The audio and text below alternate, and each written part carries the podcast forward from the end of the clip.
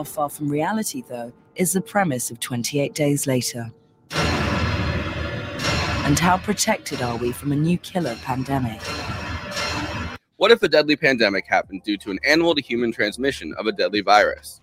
And it got out to the general population after a lab leak. Wouldn't that be crazy? The disease is the same name as the lab. And 28 days later, that virus is called rage and leaves the infected with a murderous desire to kill anyone they come into contact with. The infection is transmitted through chimpanzees that are experimented on, with the hope of curing rage and anger forever. This lab leak infects all of England over the course of a month. 28 Days Later is the only film we're discussing this month that's debated by horror fans on whether or not it's technically a zombie film. Infected are not dead. They are sick from a blood-borne illness, and their object is not to consume but to infect and kill. One of the most disconcerting things about the infected is that they continually vomit up excess blood, which then infects anyone who comes into contact with it. Once they are infected, you have between 10 and 20 seconds to kill the infected before they come back, where the bite usually takes a while to kill and turn the bitten. Whether or not it's technically of the zombie genre, it's undeniable this film poured some much needed vitality into a 40 year old genre.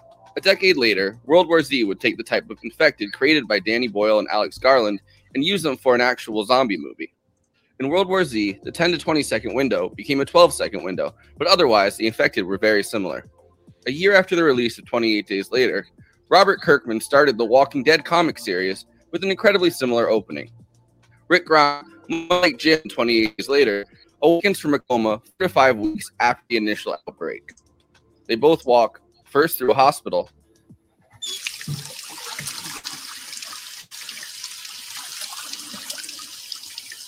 And then through an abandoned city in the hope of finding their families. Interestingly, Alex Garland has stated that his original inspiration for 28 Days Later was not the zombie film genre, but a book, The Day of the Triffids by John Wyndham, about a killer plant that rampages through England, killing people. It was made into a movie in 1962 and is referenced in the opening to Rocky Horror Picture Show. Fight a triffid that spits poison and kills. I'm sure we'll get into the is 28 Days Later a zombie movie debate tonight, but I hope we can all agree that quarantining England isn't a bad idea. What would you do with a diseased little island? They quarantined us.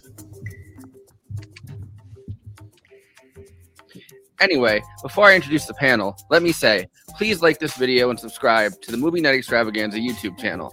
Also, we are now monetized, so if you have any pressing questions during this live show, send us a super chat. We are absolutely obligated by international law, human rights law, to answer it. We also have a Patreon, patreon.com slash movie night extra. All of our after parties are available on there forever. Okay, let me introduce the panel. Jan World, illustrator, book cover artist, comic designer, and artist for Give Them an Argument, co host of Movie Night Extravaganza and Bad Takes. Conan Neutron, host of Protonic Reversal and the frontman for Conan Neutron and the Secret Friends. They just got back from touring on the East Coast. Jeremy Salmon, host of Giving the Mic to the Wrong Person. I, of course, am your long suffering host, Forrest Miller. Without further ado, let's get started. Suffering, huh? He was Suffering, suffering, suffering from success, DJ Khaled. Exactly. Exactly. That's what I say. Is that what he is that what he called it? Yeah. There was a there was a, an album that he dropped like in 2010 or something, and it's him with his hand like this, and he's like suffering from success. I feel the same way. I have the same problems. you and DJ Khaled Yep. on tour together. Exactly. Like this. I like this, I tell you. I saw Jeremy on tour though. That was cool. Uh, this which Yep. seems like a long time ago now, but that was a that was a good time. That Met was a, person. f- a full. No, it was only that was that was just a month ago. Wow, geez, that has been. It seems yeah, it seems like last week, and it seems like last year at the same yeah, time. that was a good. Uh, only yeah, nice little six weeks. Yep. So there you go. Well, you're I'm, you're, I'm on the you're, slow boat of meeting everybody on this show that isn't in the band. You're uh you're back on the East Coast right now though, and I completely like it didn't occur to me to take out the uh you know that you just got back from touring on the. I mean, you did just get back from touring on the East Coast, but you're back there already. Yep. Thanks for narking me out. Yeah, Yeah. Now, now they have like an entire coast to, to stalk you from. Yeah, I'm gonna be. Yeah, yeah, yeah. It's somewhere on the East Coast. Figure it out, people. Uh, but we're gonna be back on the West Coast actually next month to make up that Oakland show, and uh, we're playing LA and um, uh, Joshua Tree too. So, are we doing the plugs already? Boy, that show went quick. Anyway. Hey. Yeah, really. yeah, the, kind of best to break uh, podcast um, pad, podcast orthodoxy and like front load the plugs because otherwise That's when people are paying attention. exactly. Yeah. No, but it was it was very nice uh, meeting Jeremy at the Revolution Hall show in, in Portland. Um, I don't care what anybody says; he's a great guy. well, what everybody else on the what everybody else who's been on this panel says, you know. yeah, yeah. Uh, I, I so to immediately address 28 Days Later, uh, which I think is a genius movie, by the way, and it's pretty amazing. I mean, it's it's sort of shot at the dawning of digital filmmaking, so uh, certain aspects of that have not aged as well, but I think it still holds up and actually kind of adds to the overall feel of it.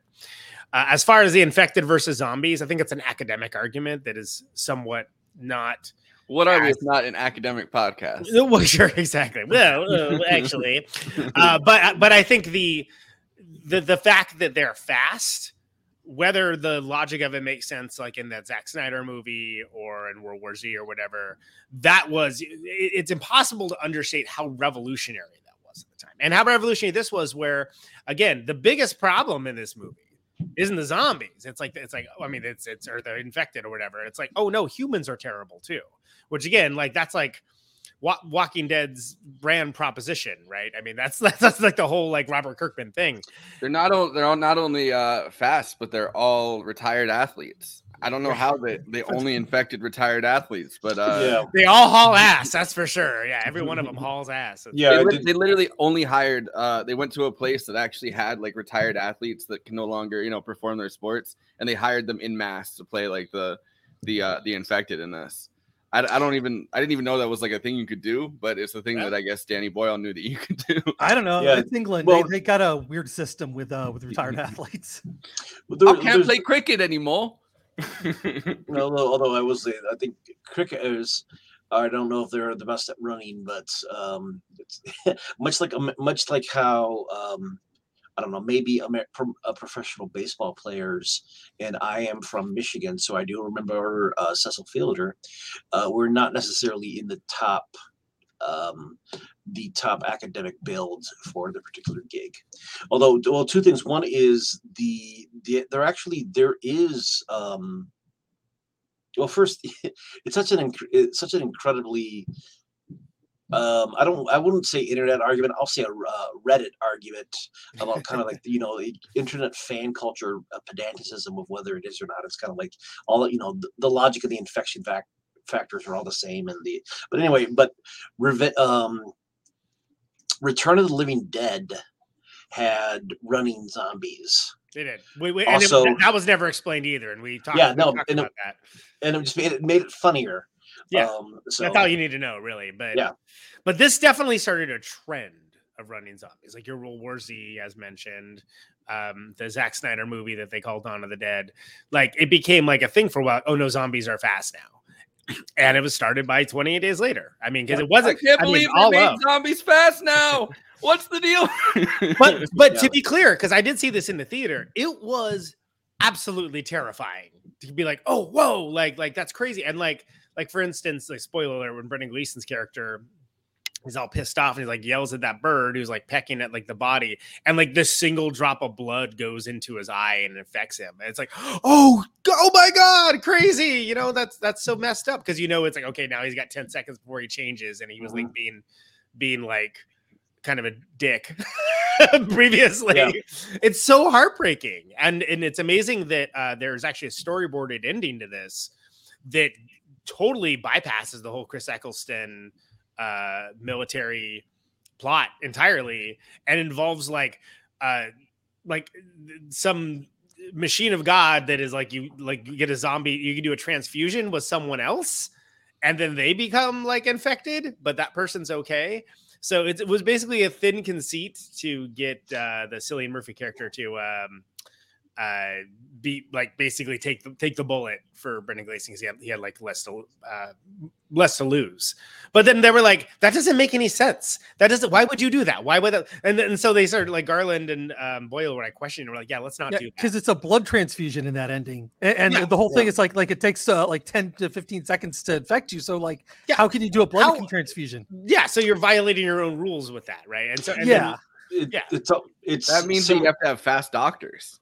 Fast zombies and Yeah. fast- well that that's almost i mean not only does it change the conceit it's almost like it it's a. I mean at some point that turns it into like dealing with vampiricism almost yeah, Uh, but it's well it's and it reminds me of like the 90s when dark horse comics got the alien franchise and eventually in uh, in that one they i think in some of the later stories they figured out how like people had figured out this like this you know like surgical procedure to remove you know to remove a chest burster. And it's kind of a thing it's an interesting I don't know if it's necessarily cheap, you know, kind of a cheap end run around, but it's you have it is tra- it's diffusing the threat yeah, like- of of the of the of the of it's diffusing the threat of that's the thing is like the infection and the combat of like how the of like the characters aren't killed, but they're definitely you know it's removing the damnation from the characters because it's at one it point lowers the stakes. Yeah, Yeah. for sure, for they sure. are, they are they are fated to die or they're fated they have an ill fate and doing this removes that fate.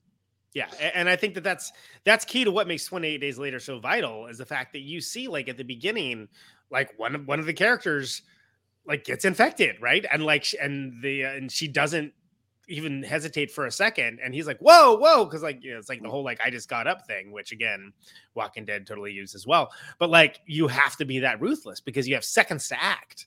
And the next thing you know, you've got to infect a person coming for you that will then infect you. And and again, this is it's really hard to describe how revolutionary this was as a storytelling vehicle. And it's amazing to me that Danny Boyle was only whole reason he even did it this way is he's super fed up with like Hollywood uh, post Trainspotting. And they just frustrated of like his lack of ability to like make the kind of movies that he wanted to make. So he's like, well, screw it. I'm just gonna make this movie, which was meant to be like a little indie thing.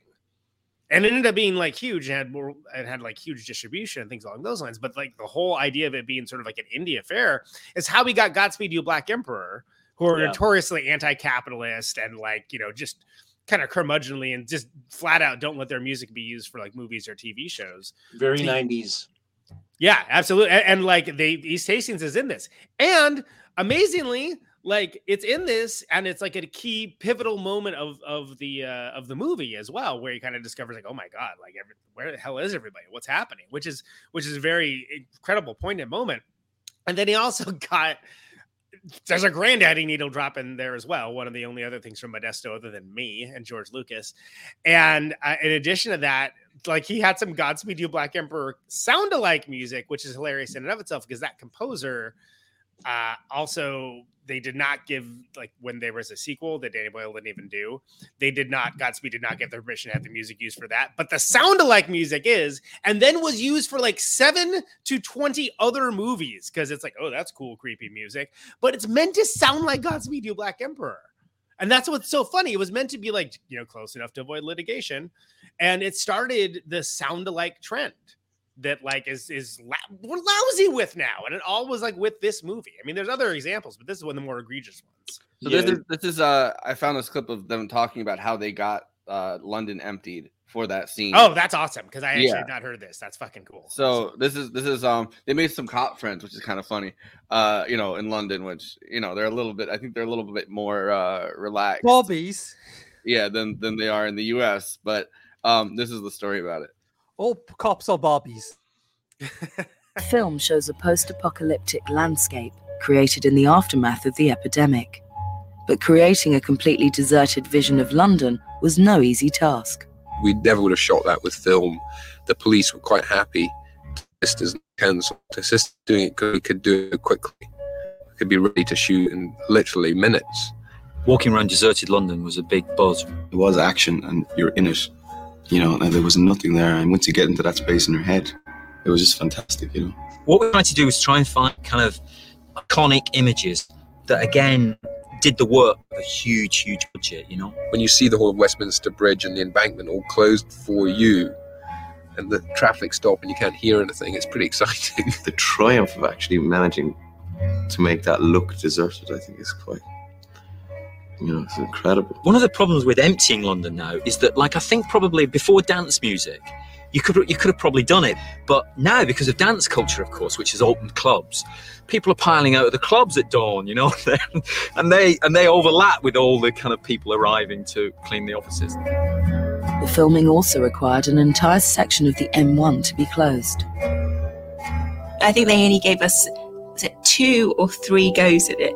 So you don't have very much time, and so you're just under a great deal of pressure to kind of get this right. There was like windows where you have like I don't know three or four minutes to get the shot where the the the, the, the traffic's held down down the road. Um, so it was brilliant, but it was a weird experience again to see a, to see a, a, a motorway of that size just empty. That was unbelievable. I thought that was uh, quite chilling actually. That set with the motorway blocked off and a big sign for Manchester and desolation. Must be Manchester. The whole of Manchester, the whole city.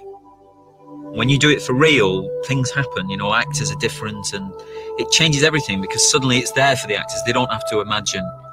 They don't have to imagine that the traffic will be removed or that the dinosaur will be there. You know, it actually is there for them. Yeah, man. Practical effects too. Hell Yes. yeah. I uh yeah, I, I really I like that a lot, and I like the story of like you know I, it's got to be crazy to like feel the entire you know stretch of highway just closed for you, and so you could shoot this like one scene, and like you must it must be like the most frantic fucking feeling in the world to be like no we have to get this done because this traffic is probably backed up as hell behind And, us. and they were able to do it on sunny days in England, which is also amazing. well, I mean, well, it was like four in the morning for apparently. So Yeah, which is when the sun comes out at four in the morning. then the clouds come in at, at like uh, nine. Yeah, something like that. something like that. Yeah. the um no one of the I think I'm trying to remember what oh yeah one of the early bits about talking about like crossovers that were later used by uh, Walking Dead, but when um I can't what was her name Nicole like or the the uh, the, the the the lead uh, actress was the uh she was talking about how like you know other people just slow you down, which is a full on thing that would you know, it was just it's an interesting um yeah I think that was a big thing, big Walking Dead thing too, and it's kind of a thing where even because I can remember, um, what was, was it? it like was it the- Michonne? Is it? I think there's the swords. Is that? I think that's part of yeah, that's part of one of it, but it's also it's kind of thing where I think many people included because I can remember. I think even the, like Jason Pargin on the old Cracked podcast pointed out like how much horseshit that was. It's kind of thing, you know, it, it's kind of a thing of it is a very like, um, like brainwashed, rugged individualist idea that oh no, I'm going to be surprised the fact that you know no, it's not like we're we're gonna you know we're gonna find the one people who have any sort of medical or pharmacy skills and like you know protect them at all costs because they're the ones who can keep who can keep everybody not dead. Yeah, well, I Um, mean, it, you know, it's it's the neoliberalism idea, right? Like all collective institutions, all collective reliance on each other has been um, at least aesthetically drained from society itself. Um, there was a really funny part of this uh, clip where um, he talks about the modern malaise, and it's a phrase that I used for the Shaun of the Dead uh, intro that we just did, and I was like, I was like, I would just start, finish reading Reaganland, like, and use that, and then all of a sudden I hear him talking about that in the in the intro for this. Sounds like there's some infected at the door. That that was uh that were the upstairs neighbors, and I have no idea what the hell's going on up there. So hopefully they're okay. Do they seem excessively angry? Um, It's a not Rage Virus lately. joke. It's a Rage Virus joke. Yeah. Oh yes, okay. Or, or were they at all bitey? Yeah. Yeah. Do they have red eyes? Anyway, it's rage. No, that yeah. The plus, I, one thing I did not remember. Talk about like there's a lot of '90s holdovers in this film. Well, I mean, it was shot and it was written in like it was written then and shot in 01, But the fact that like yeah, eco terrorists are Yeah. the are the villains who come in and uh and kick everything off. Isn't that that that was such a trope, especially like in the '90s, where because and they can't do that now because people are like, yeah, they're right, they shouldn't be doing that. yeah. And the, well, the thing is, I guess weren't. I mean, it was. This would have been. I think when I I remember, yeah, there were actually were raids on like makeup testing labs because I can remember Yeah. it was an Mhm. entire Berke Breathed uh put in or breath I don't remember how to how you could pronounce his name, but that was an entire like plot in in the later years of Bloom County where uh Opus and Bill the Cat go into they, they save uh, Opus's mom who's being um being held at a. yeah being tested at a at a Mary Kay cosmetics factory. And uh, as their jokes uh, you know and they're they're breaking everybody out and as the um as they say oh no even their uzis are pink so that that would Yeah, it didn't definitely make it didn't make the scientists look good either that were you know uh like literally torturing these chimpanzees like there was the head of the chimpanzee that they had taken off i mean you assume one chimpanzee's taking it from another one but it's not like it's not like this you you get the feeling like wow scientists are good and the eco terrorists are bad it's just uh No, yeah. scientists are bad, and they created rat monkeys. Yeah. No. Well, and, And- it's it's just goes back to like you know, sorry to interrupt Jeremy, but it's it's it's like the the Jeff Goldblum Jurassic Park thing, right? Yeah. You know, like with the whole like you're too busy act, uh, trying to figure out if you could and to figure out if you should. And Yeah. that, that that I mean, and it used to be like a trope, but now it's like you look at these like, oh look, we had we made this uh, robot uh, operate on human flesh.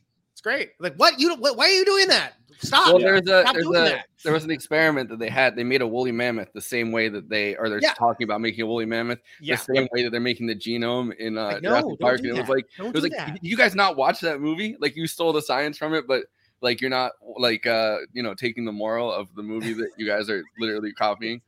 But but humans and Oh, we woolly don't watch that mammoths many at the same time, so so it's okay. Yeah.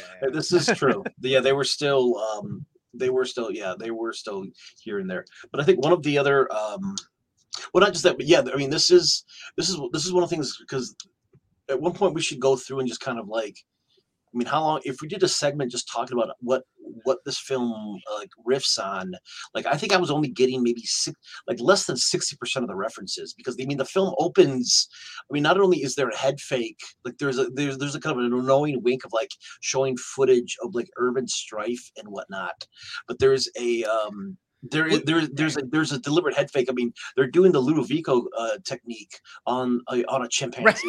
I Yeah, thought was a bit. mu- because because it's so the idea is that that's how the rage virus develops right? It's just like from like this uh, this overall like this poor monkey is just tormented and tormented until like ev- like every i every piece of his brain is just manufacturing rage. And that's how like they like kind of create this virus which is it's not really how viruses work but it's an interesting narrative structure you know Well, they Some- go on. They go on to talk about Ebola, um, in like a, a sequel or like the graphic novel or something, where they had the the the monkeys changed like gene or something within an Ebola virus, which is why they start vomiting blood. I, I Yeah, don't. Yeah, yeah, I think it's the comic series or something or the yeah, graphic it was like novel. the, the comic yeah. inspired by the movie. Mhm. there you go The uh, I think I think yeah that was that was one thing I I ne- even at the time because I, I did see this at the at the theater too, uh, which is weird because I was never a zombie fan. It was just kind of like this like supposed to be like this cool English like horror flicks. Like yeah, no, let's go see this, and it turns out yeah, Yeah. Re, re completely redoes the uh, the zombie gen- genre. Well, it But, uh, wasn't really. In correct me if I'm wrong, they didn't really market it as a zombie movie at all. It was No. more. It was more just like, oh, it's like they just showed like you know, Cillian Murphy, like the streets are empty. Oh man, what's going on? Then you see like someone running towards the camera. Like, what? What was that? That's crazy looking. And this was yeah this and this was this was a summer release this came out uh if uh this was like domestically released in like june of 03 so Yeah. i can remember definitely see it because i can remember hearing about it and then i think a few months later seeing a poster for this movie called Shaun of the Dead. like, oh, this looks funny. And um and, and then Hey, know, maybe this is uh 28 days later, but funny. Yeah. Um, But it's I, a, um, I have this clip that's kind of an interesting uh, way to start that part of the conversation, though. This is um very 2002 promo uh, from from this docu like making of documentary. But this is what I used for the beginning of it, where they start talking about pandemics and like the science behind why they picked like a, a pandemic to do this movie around, and like to be listening to this in 2022 is like, oh fuck, like It's different. It's different. Yeah. But how far from reality, though, is the premise of 28 Days Later? And how protected are we from a new killer pandemic?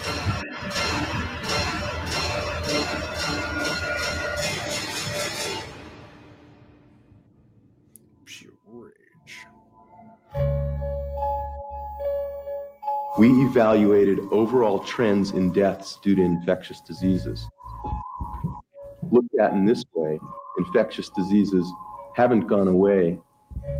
They have increased as a cause of death in recent years after decades of decline. The threat to us at the moment from infectious diseases is probably as big as it's ever been and getting worse. The threat of infection to human mortality on a worldwide scale is still very great.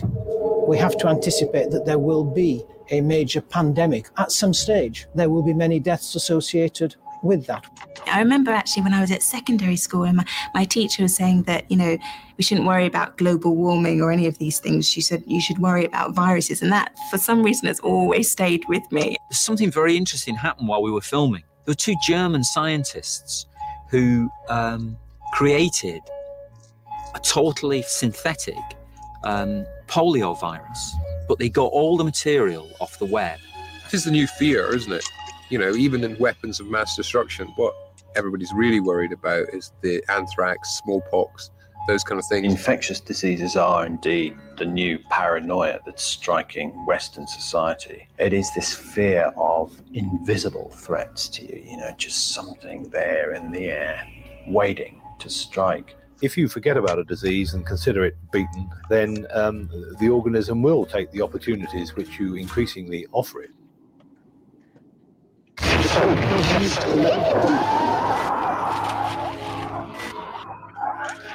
Nothing else has the power to bring a nation to its knees like the consequences of a killer epidemic.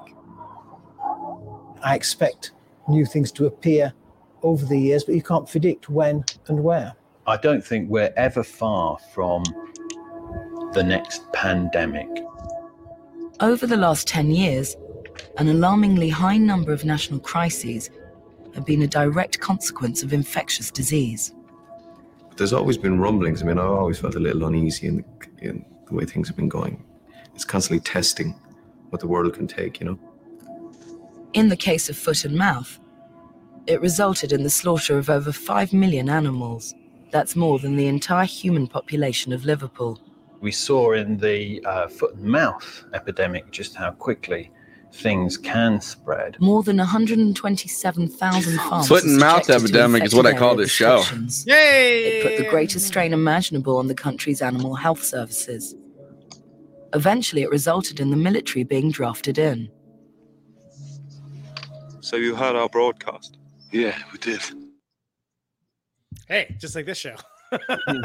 yeah, I Um, did. yeah, I didn't. You know, I, didn't- I didn't need to. It was like two more minutes, but I, don't- I don't need to play the full five minutes. It's all just all like- that hits so different now. Yeah.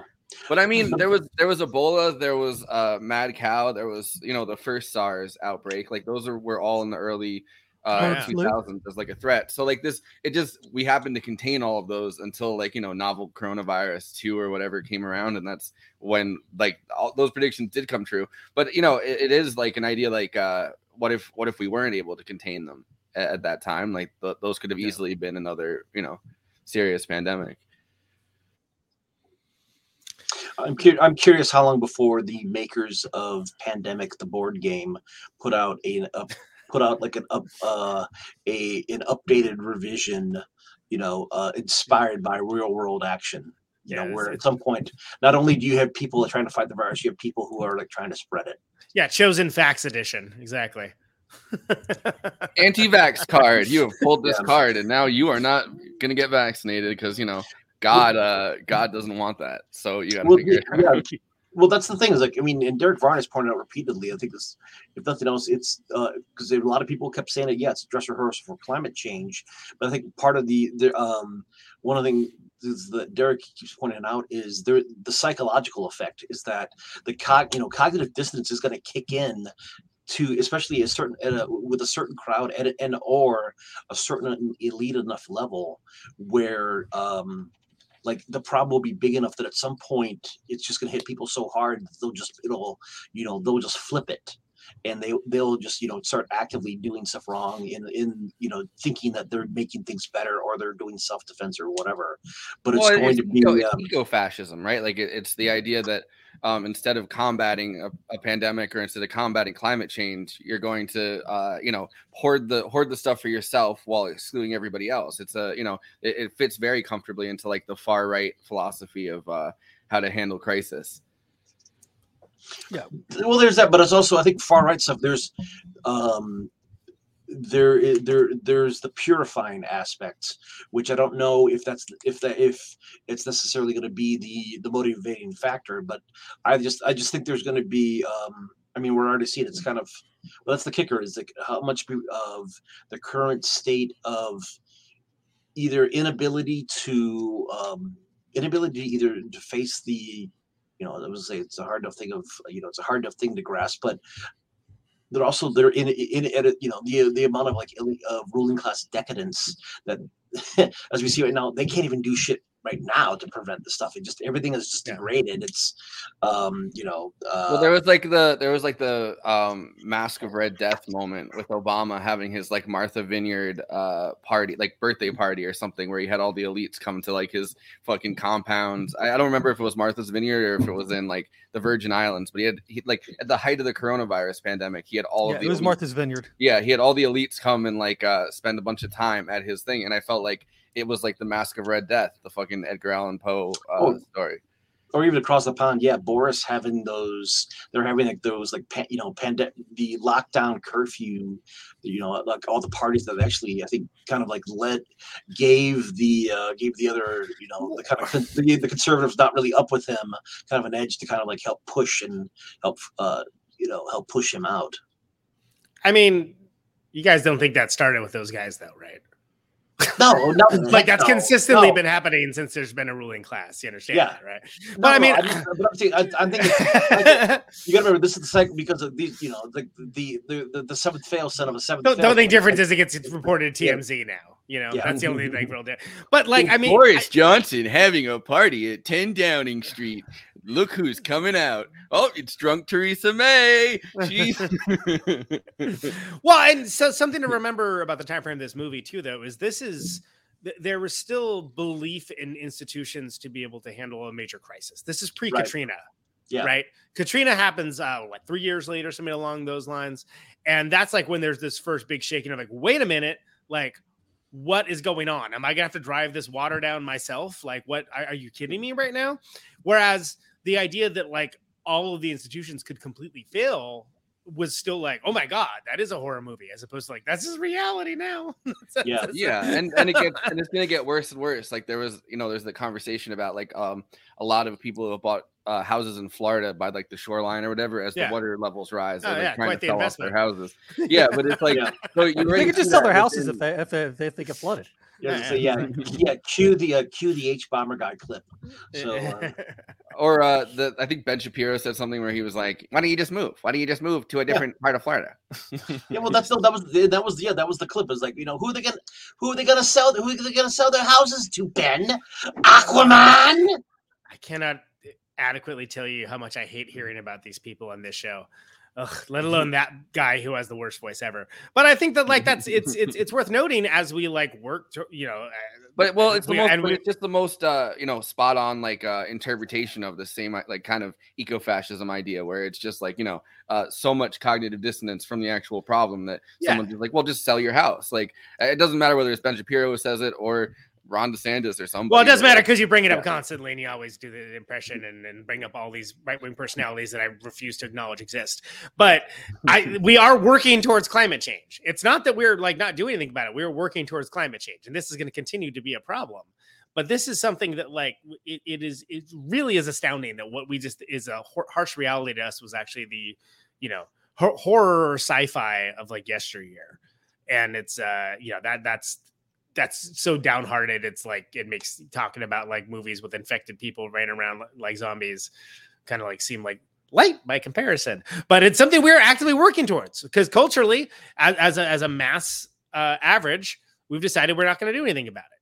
Right? Just like with the pandemic, it doesn't matter if you did everything right. It doesn't matter if you follow the rules the best you could possibly follow the rules. as a societal aggregate average, we decided to do nothing about it.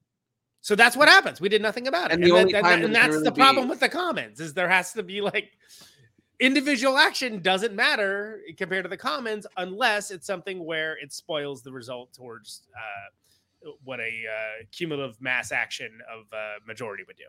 Well, and the only time that you can really express it within, you know, the confines of popular culture, maybe not like, you know, maybe not like writing in in you know some journal or something, but like in in popular culture is something like 2012, like an apocalypse movie that uh has Right. some kind of implication where it's either like a Mayan prediction or it's um, you know, like this Yeah. huge disaster that happens, you know, unforeseen consequences. It's not like, hey, I mean, don't look up did a good job of it, I guess, where it's like, you know, uh metaphorically like, oh, this is something that we could stop and we're actively choosing not to. But like, unless you have uh, people actively trying to create that kind of story, which you don't very often, the only kind of connection you can really get to it because we are a uh, you know, whether or not we like to admit it, kind of a theocracy. The only way that you can really um The only, I, I disagree. It's a theocracy. The, the only theocracy is towards money and corporate profit. But but There- I'm saying like a, a little bit of a theocracy in terms of like um predictions and uh you know like like Christianity and like it always has to be somehow transferred to like the Book of Revelations within pop culture or like a Mayan prediction or like you know what I mean like this quasi spiritual or religious. Uh, there is an know- overabundance of uh, Christianity within American popular culture. Uh, if you look at the actual numbers of, of people that identify as like being very religious, it's it's actually far fewer. But it's, dro- it's and it's dropping. but then and it is dropping. But then like think of something like like The Exorcist or something along those lines, right? Like great movie, but obviously heavily steeped in Catholicism and, and, and religion things. So I think well, I, I see what you're saying as far as that goes, and, and but it sucks that like like first of all that movie sucked 2012 like that was not a good movie. Well, no, that movie was terrible. It was But, uh, terrible. you but know like, would it have been better if it was just like not like the Mayan prediction thing and just like, oh no, this you brought this on yourself because you're terrible. Then it would have been that movie. Uh, was the day after tomorrow? Do you guys remember that? Like the climate change movie, Yeah. Uh, which was also picture. terrible. Yeah, I Um, mean, but uh, uh, terrible in a different way. watch watch watch me bring this back uh the Lay it on me. description that they have on youtube for 28 days later is the scariest movie since the exorcist like that's the Oh, really? yeah hey, hey, facts, man. This is a scary movie. I saw this. I saw this in the theater. I was like, this. Like, I was freaked out, especially when like. Like the way that he shoots it, where you just see the people, like you know, the guy, got the thing that, whoa, and then that running, and it's like, oh my Yeah, god, right. like Jesus fucking Yeah, Christ! he, yeah, he's doing, well. That's the thing. He's got like he's uh, Danny Boyle doing running stuff, uh, but shooting it in an extremely Danny Boyle fashion. Yeah.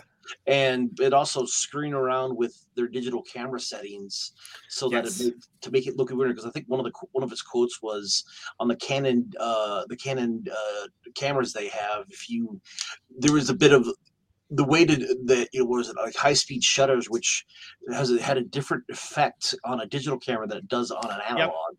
and Well, it looks crazy. Nothing looks like it, and that's the thing. Yeah. Is like nothing like uh, it was a very specific time in filmmaking that you could do that and would look crazy. i Like, have, it a, I have a unique. I have a clip of uh they're talking about they're they're um you know speaking of a theocracy it's the theocracy of uh digital filmmaking here but um they're they're very excited that they got to shoot this on digital film Now, it's like the theocracy of uh, of CGI. But anyway, yeah. he seems not to like it though i like that about him Yeah, I Danny Boyle take. I mean, he's made a lot of like mediocre movies, but practical effects all the way for that guy. wonderful relationship with my daughter, and we're hi- hiding out in the survival mode um, in a high rise flat. It- he was just a very beautifully written character. I play a character called Major Henry West, who's a senior officer in the British Army. Um, he and his eight soldiers are uninfected, but basically what he's done is he's taken over um, a stately pile, a mansion, um, and he's made it impregnable. High perimeter wall, which helps. And we've been lacing the ground with tripwires and landmines. You wouldn't want to mow the lawn, but if they get in, we hear them. She doesn't trust the army saying that they have the answer to infection, and she knows that there actually is no answer to infection. He represents the head, and Jim represents the heart. And ultimately, there's conflict between the two. I want to give you a chance. create a more urban feel to the images, the filmmakers chose digital video over film. I think it it's beautiful for urban work. It has a grittiness about it that's uh, magnificent for your city movie. Really, this is the way we record our lives. We are surrounded in this city by cameras. They're everywhere, and they're all these DV cameras, all types of them, and they're recording our every motion all the time. It definitely suits the suits the story, suits the British story, particularly that sort of slightly rough edge. I think when you want something like this to feel really real, you know, it's an appropriate medium to use. Hello? A few occasions, you know, you might just go, "Phew," and there's a camera there, so you have to be aware of it all the time, you know. But it's great because you can get so many different perspectives and you can do things that you can't do with big 35 mm cameras. you can't just sort of wait for your for your single or, or for yours close-up shot or whatever hmm. you're always mindful there's at least two cameras on the go which you've got to be aware of as an actor because you can sometimes think it's a wide and there's one stuck in there that is covering you very close. The filming the TV while somebody talks is like I I, I forgot that we're- the- I feel like the 2000s was lousy with that and the late 90s where it's like That's- somebody that's a- talking but you're it's like filming the TV. Yeah, that, that, that, no, that that's that's an MTV thing. That is definitely It's totally MTV, natural born MTV killers, all that stuff. Yeah. MTV, MTV News, uh, Real World. Yeah, that's Hackers all, uh, were, were they did weird stuff like Hackers. that. yeah, yeah. They yeah. did a they did a funny. Uh, I, I feel like they were kind of almost parodying that in some ways when we watched the uh, the read through of Shaun of the Dead, and they Oh, were in yeah. front of the TV doing the. Ooh, yeah, yeah, they get like the feedback, yeah. But uh, addressing the letter of the, of the clip, which is super interesting, it is kind of cool to see. Yeah, I mean, digital filmmaking was still new, like, and the the idea that you could like you could just shoot and like you don't have to like change reels, you don't have to like change Yeah. film stock, Yeah. you know, you can just shoot. Because You, you don't have to. You don't have to look like Fritz Lang in uh, when we watch Contempt, and he has the giant camera at the end of it, and he's going through on the tracking thing like this. yeah because you want to watch like yeah, that your film stock's very similar it- you know if you you know when you change reels or whatnot that that's not the Yeah. same you know it's it's like the same brand or whatever and, and I, I mean like like i think the movie looks like shit but also at the same time it works because like it's artfully done It- it's, it's I, don't- just I mean, weird it's, it's similar Yeah. to like Blair Witch Project in that way. Yeah, right? Like- actually, that's a Yeah. that's a fantastic example. Yeah. because that's very first of all very much of its time too, and it's not designed to look like it's you know like Suspiria or something. It's or yeah, who's the it- caboose Yeah. I've never actually Sure. seen that. I, I should see that one of these. it's days. absolutely it's worth watching it's it's is it uh the most brilliant thing you've ever seen no it's I was fine. about to give you props, and then you, you had to go. You had to. Do I want to say how to do it. More than likely I don't want to. I don't want to compare it to like what hits was, but um, I don't know. Anyway, I, I enjoyed it i mean that's all i'm gonna say well i mean i think blair witch project is another example of something that, that was a, a, a type of filmmaking that was sort of brought to the forefront that also had a bunch of imitators as well and Yeah. that like suddenly everybody was using shaky cam footage I was like oh my god please stop I, i'm getting a headache I, I mean, like it's one thing when Paul Greengrass does it in like uh, Bourne, where he actually like lays out the the Yeah. uh, the space, and that that's one of the things that that like you can kind of cheat a little bit with space. right But but like the thing is though is if you're going to watch a, a, a something with shaky cam, you need to understand the space, and and this movie understands that quite well because there is a, a very um you know it, it is very artfully shot. Um, uh, which Yeah, I mean the the one shot, the one shot that I think stands out, and we watched the clip where they were talking about you know clearing out the highway, but as they're going into Manchester, and you don't see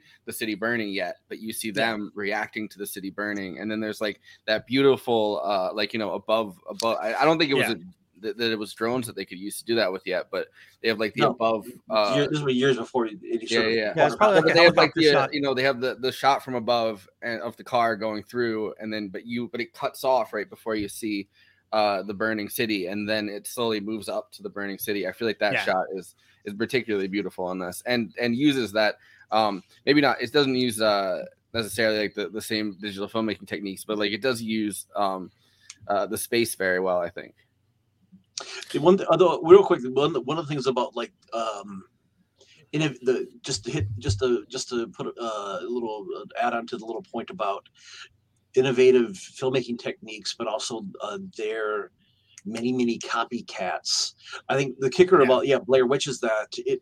I mean, horror was always the genre that a lot of people you know get into because it's the easiest to make yeah um, or the well, correction. Uh, it's the cheapest to make, shall we say, of the genre films. You know, And people will make the most excuses for it.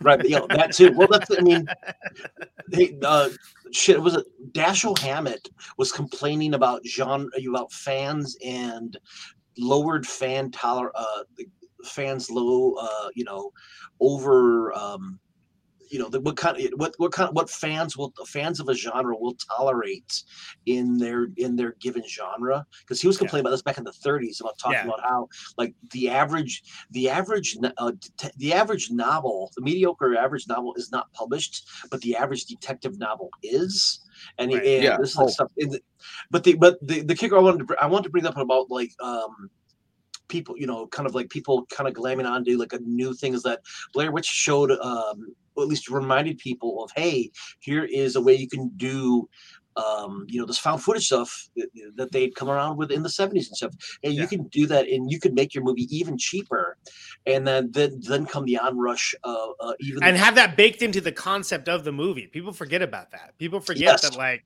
like it was so like is this for real? Like like Yeah. because it was just at that moment where like you couldn't debunk it with like 3 seconds on Twitter.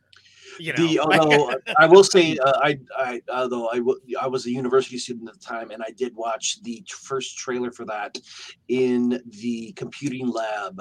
yeah, where they had like the the- website and you go to the website to like Oh no, no, it wasn't even that. No, it was on a QuickTime window in, on a on a university Mac in the uh, in the aerospace engineering uh, building in Ann Arbor. So nice and brightly lit. So it was uh, it was an interesting experience. But also, but like, but because also the Paul Greengrass shaky cam thing in terms of a very particular, very arch style of filmmaking that people tried to grab on later and did badly.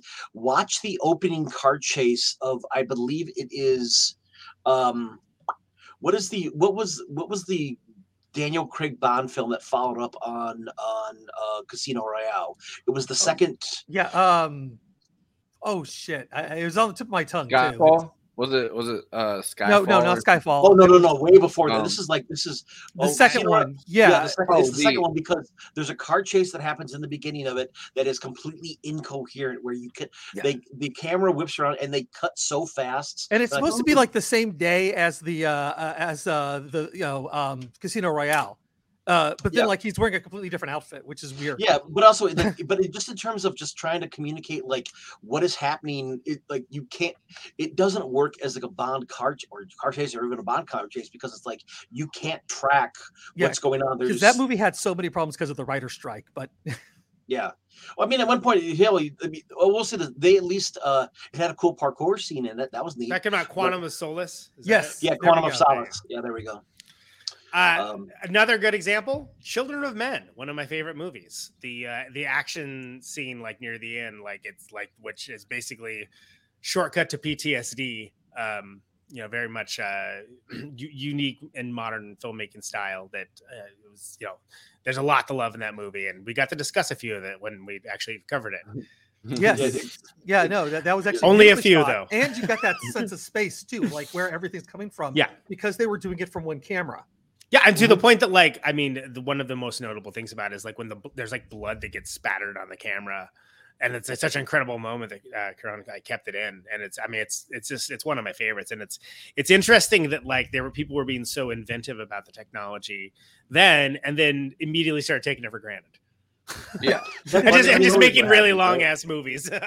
yeah, that's the you know, that, I mean that's part of the it's part of the downfall of um I mean that's kind of the that's the story of of advanced technology and creativity. Yeah. Uh, anyway, is like it, it always like you immediately it's like once you immediately establish it, then it is very very very easy to uh, you know if you if you have enough like you know fun you, you, you know the studio can throw up enough uh, capital for you to buy the, all the new toys to do it it's uh, pretty easy to uh to grab it the um Well, it's also a lot of young directors probably trying to make their name doing something. And it's like, you know, they're not going to be given like a, a full a full fledged budget at the beginning of it. So the easiest thing you can possibly do is kind of remake uh, or you know create some kind of horror sequel or like uh, rip off or something. And, and it feels Yeah. like that's a that's a genre that like people don't really you know get that upset about other people ripping off the ideas that they come up with. Well, also so uh, oh, good. Yep. No, I was just gonna say, uh, you know, counterpoint. Uh, you know, James Bond the third. Um, he directed that uh,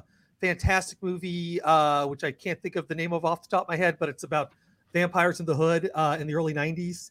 Um, and, and he he made this movie. It got you know uh, fantastic reviews. All the studios wanted him to do uh, horror movie sequels, and he's like, "No, I I, I did a horror movie. I want to I want to do something else." And uh, you know, couldn't because he he started off doing a uh, a genre piece. Which is actually and the, the opposite is now where you know young promising filmmakers who don't do genre pieces but who get snatched up and then this is all and i think the bond franchise the broccoli family kind of like led the way on this but they get snatched they get they snatch up you know young promising filmmakers who had maybe a hit or two on the indie side and saddle grab them drag them into the big franchise machinery where all of a sudden you go from like a little indie thing to having some huge sprawling you know big you know big blockbuster attempts where they're where you know i think whereas one of my uh one of my film tas would say uh it's a you know a deliberate attempt to kind of overwhelm the director. So they have to rely on the producers and they wound up like you know the producers are the ones pretty much steering the ship. And um now you have like with where now you have like directors who are kind of like almost like they get trapped into the uh um you know i don't uh, you know maybe not compl- maybe not always disney marvel but that happens a lot you know um, yeah, well, Josh Trank happened. Uh, that, that happened to him with Fantastic Four. Yeah. Or Fan Four Stick. Well, and then sometimes what's his name? The um was it Colin Colin what, who's the Colin who did Jurassic Park the Jurassic Park movies? Who also did um uh he started out by doing the time travel movie with uh with Aubrey Plaza. Oh, Um, uh, that, that's good. Uh, Colin that- Colin Trevorrow, I think it's yeah. Well, that's the cool thing. Well, that's the thing is like, like he did, he does that. They grab him, and then they're gonna have him do. He's gonna do uh Rise of Skywalker, but he puts out uh what I can't remember what the name of that the, the weird like the weird drama they puts out that, that everybody has like a real bad reaction to. So they kind of kick him off the movie, and they had to like toss him back to J.B. Abrams, and then he winds up with Jurassic World and like just go and winds up like um you know it becomes a hit and he can you know he can now start doing making blank check movies so Well, I mean, Well- that's kind of what they did with uh, Taika Waititi, right? Like they had him do the Marvel, uh, what Thor Ragnarok, and um, Mm-hmm. You know, as like a, after doing like indie comedy, indie comedy, indie comedy, they had him Yeah. do that, and now he's kind of He did uh, indie dramas too, but yes. Yeah, but, th- but now they have him kind of hooked into doing multiple Marvel films, which isn't bad, but like you know, it, it is kind of uh, moving him up from like a very, yeah, like an indie an indie position to you know um, having to restructure an entire uh, superhero franchise in some way because that movie, you know, it was getting pretty stale. I think with the Marvel movies, and then he kind Yeah. of breathed fire into it really. but that, that also allowed him to do things like uh, uh, Reservoir Do- uh, Reservation Dogs, which is a fantastic show. Uh, we've Mm-hmm. talked about extensively on this. Yeah, I, I think that this this topic. Well, hold on. This topic is like more three times since I've been trying to jump in, and it moved to something I don't want to talk about even a little bit from something I want to talk about a lot, which is All to right, go back, go back. to say that like post Trainspotting, Boyle was having a hard time with Hollywood, like getting stuff Yes. made. He had like a life less ordinary after that, and he was just getting really frustrated is with it. Fine. It's fine. It's okay. It's like whatever. It does no harm, right? Um, but like he was basically super sick of having to deal with like the fact that like he had this this success, but having to like deal with all these other opinions with people, you know, art by committee, et cetera, et cetera. And so 28 days later was a reaction to that. It's very funny. The the movie after this is Millions, which is like the treacly Christmas movie. Um, which is, you know, it's not it's fine. It's I mean, like it's pretty it's pretty different though. But then Sunshine, like after that, right? So it's like with, with Cillian Murphy yeah uh, exactly. And then uh, after that, Slumdog Millionaire, that's a huge hit, everything like that. But I think it's so amazing that like you can tell that a lot of the innovation that 28 Days Later has, whether it's cinematography, whether it's uh, you know shot composition, editing, um, it's it's just trying to use the tools to make something exciting and cool, and like remember why I like doing film in the first place. Remember, this was going to be an indie film. That's how they got Godspeed on board. And then Mhm. like graduate was like, oh, this is good. Oh no, this this is good and it can make money. And it ended up kind of like being like a pastiche of both those worlds. But I think that, and I'm bringing this up because we've talked a lot about, you know whether it's Dead Alive um, and uh, Peter Jackson getting the money from the government to like to, to do that, or whether it's Night of the Living Dead where they you know borrowing the car to like you know just whatever means necessary to like to make it and use it uh, and use it as an avenue for like telling stories and like making filmmaking and how it's fascinating that so many of these of these touchstone films of the genre that we've covered all this month a lot of them are you guilty of that like which is to say that like guilty of innovation now granted that's usually what we do we want to talk about the ones that are like interesting right but it is astounding how many movies in like the zombie pantheon if you will whether the infected count as zombies or not is a entirely different conversation. Go to Reddit to fucking discuss that. I don't want to hear about it.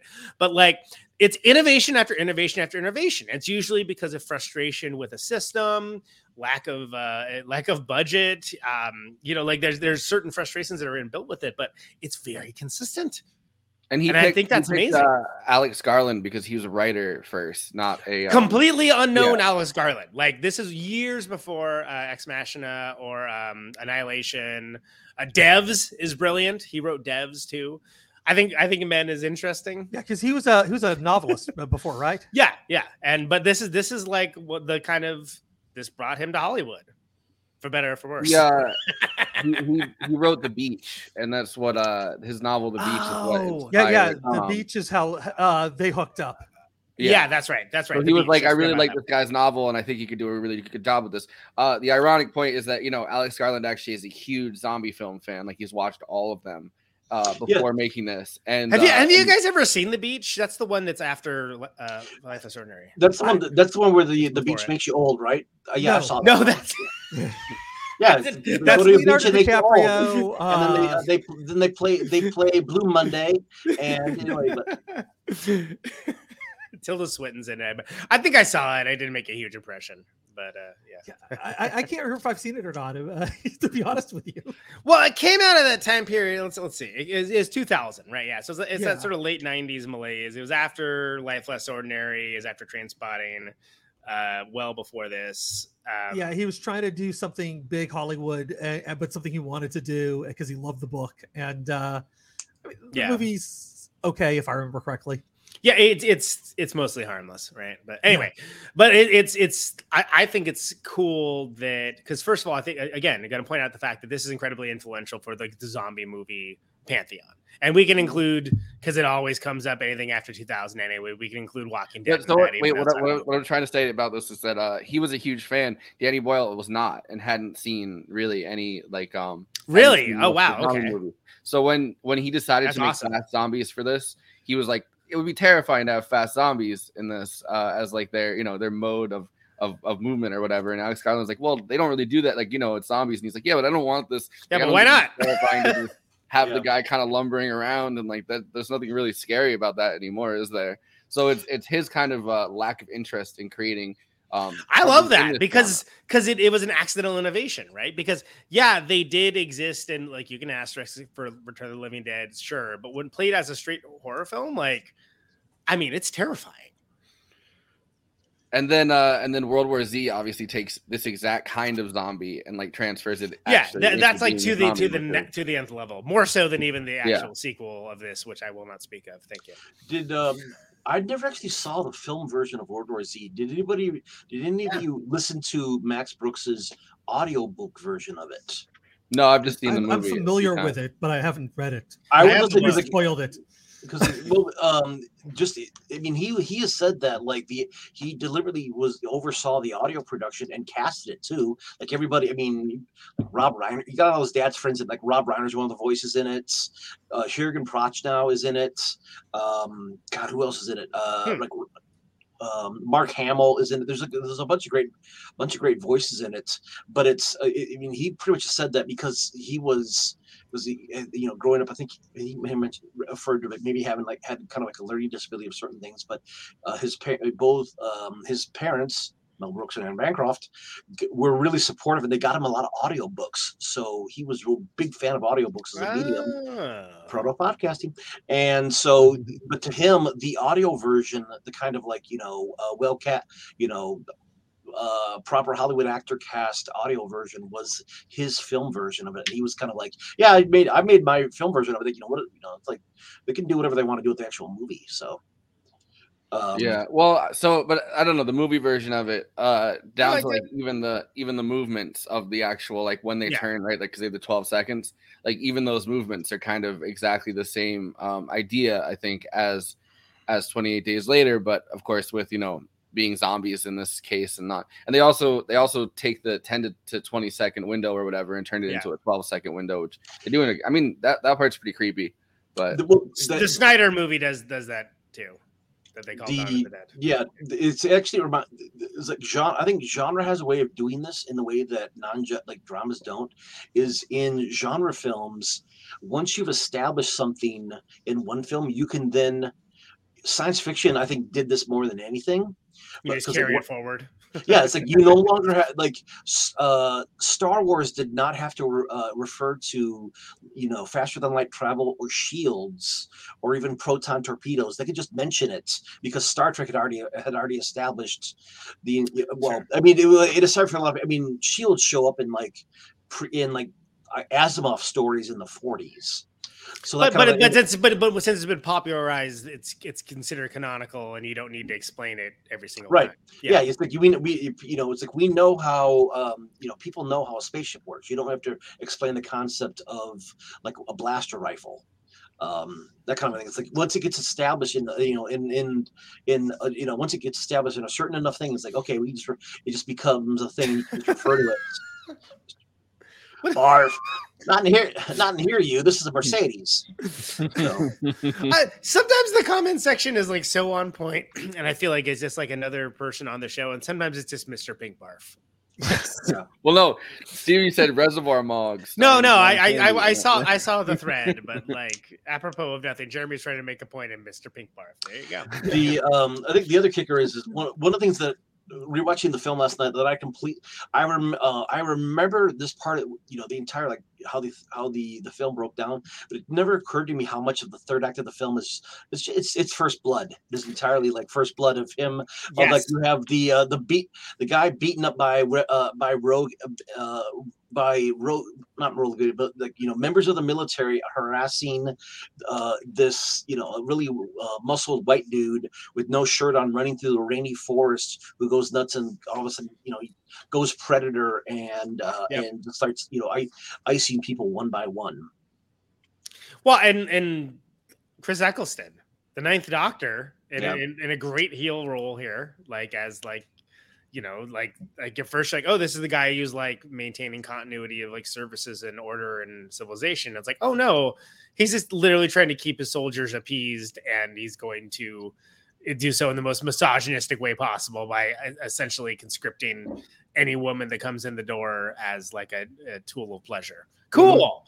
so yeah you, But, like, yeah, the, you weird, have the weird reason he has for doing I'm not not weird, but like to keep up the the morale of like literally finding the one guy that they have dressed up as a woman already that's uh, Yeah. cooking the food that they're just relentlessly shitting on.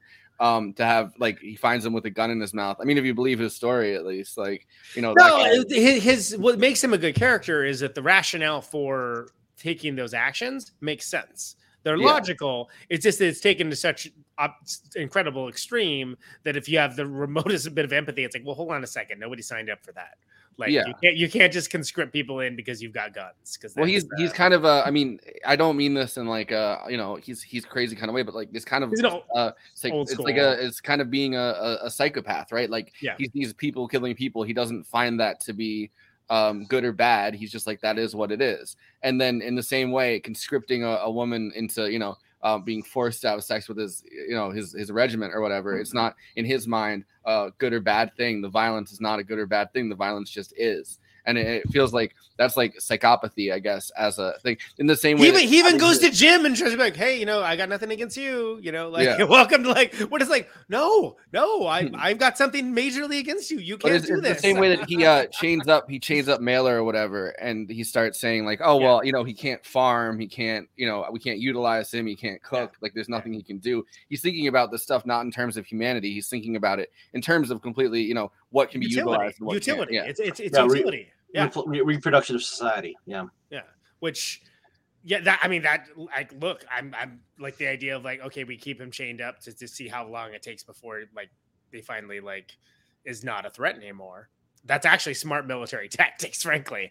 But it's I mean it's obviously horrifying and like uh subhuman to to do so. But uh, you know, like from a tactical standpoint, yeah, it's probably a good idea. Um, so this is this is a a clip I have about the military training that they actually underwent for this movie. Um, Also, Christopher Eccleston blonde in this. That's uh, yes. I think it's the one time I've ever seen him blonde. Mm. So this is this is uh this is about the actual because they had them undergo like a, a short uh military training like Hmm. thing to actually um be able to play soldiers. So I thought that this was kind of interesting. Which Chris Eccleston is is the one that's like most in this clip, and he's explaining like he's very squeamish about guns, which is kind of funny. He's like, That's not really not my thing. hilarious. what an English thing too. The film also required a large team of makeup artists to create the infected look. We've been experiencing a lot of gore at the moment. A There's lot of gore. Lots of um, lots of buckets of fake Yeah. blood and Gallons of spewy bile and edible vomit. and All sorts of different variations on blood.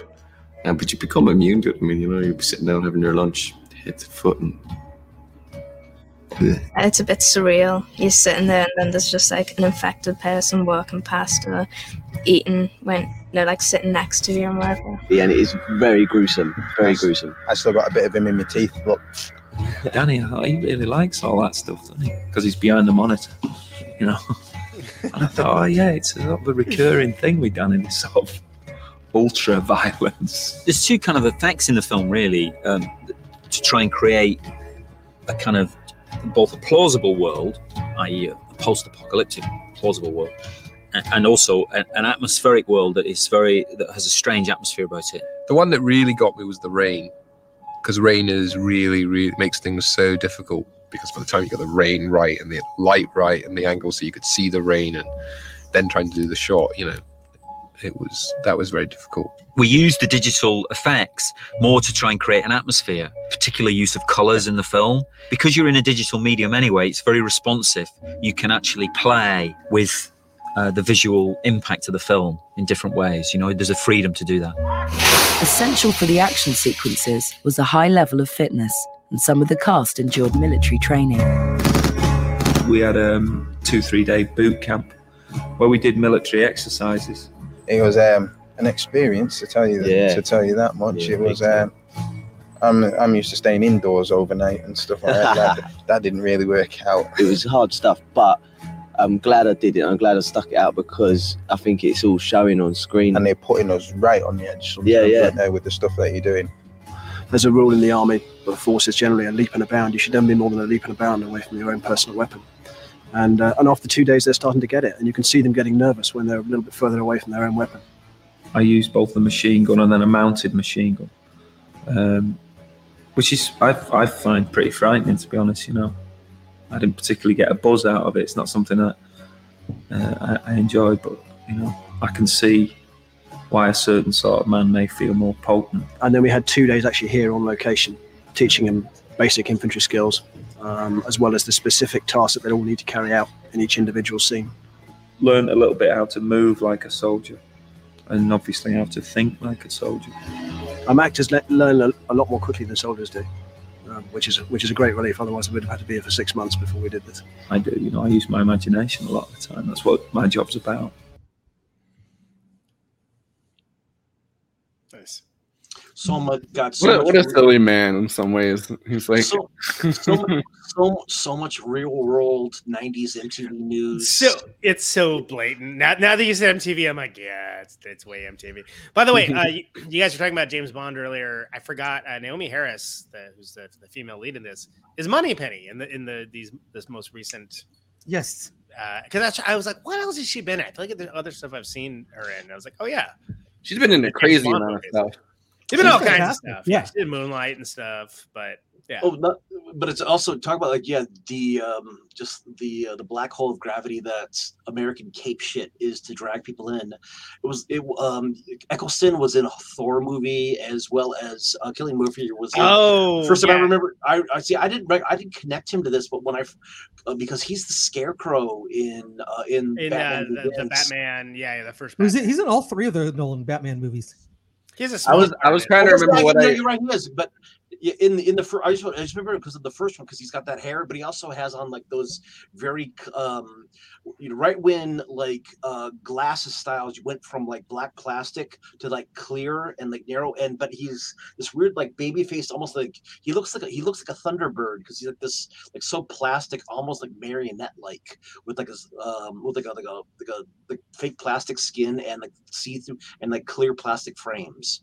I was I was trying to remember what I uh, knew Naomie Harris from, and one of the things from a really long time ago is uh, she was in the Pirates of the Caribbean movies. As, Oh, uh, okay. Yeah, where she had the she had the uh, teeth and the dreads or whatever. Um, she was oh like, yeah, yeah, yeah, yeah, yeah. I got those movies are so like people love to talk about how like instantly forgettable Marvel movies are. That's what all those movies are for me. Those Pirates of the Caribbean movies. Like I can't Maybe remember the first one's worth you know talking about, like like watching uh, again. I know again. I've seen them all. I, I couldn't Uh, tell you a yeah. single thing about any of them. No, except I- for the first one. The first one. Well, they're, had they're they're pirates and they're in the Yeah, Johnny Depp's running around and you know acting Yeah. like uh, uh, Keith Richards. Keith Richards, yeah. That's it. That's, that's, that's the thing is like he's he's so much Keith Richards that when Keith Richards did his own audio book, they had Johnny Depp uh, re- per, read slash perform it. And I think Keith Um, Richards actually is in one of the Pirates movies. Yeah, he's his dad. He's Jack's dad. And He comes back as his dad, and he's. See, I like, forgot that. "Oh," I've seen I whatever movie that was. I've seen it, and I forgot. Yeah, I I was, couldn't just, tell I was which just one the right. I was the right age for the first one when it came out. Like, you know what I mean? Like, it was a it was a movie that like you could watch. It's PG thirteen, and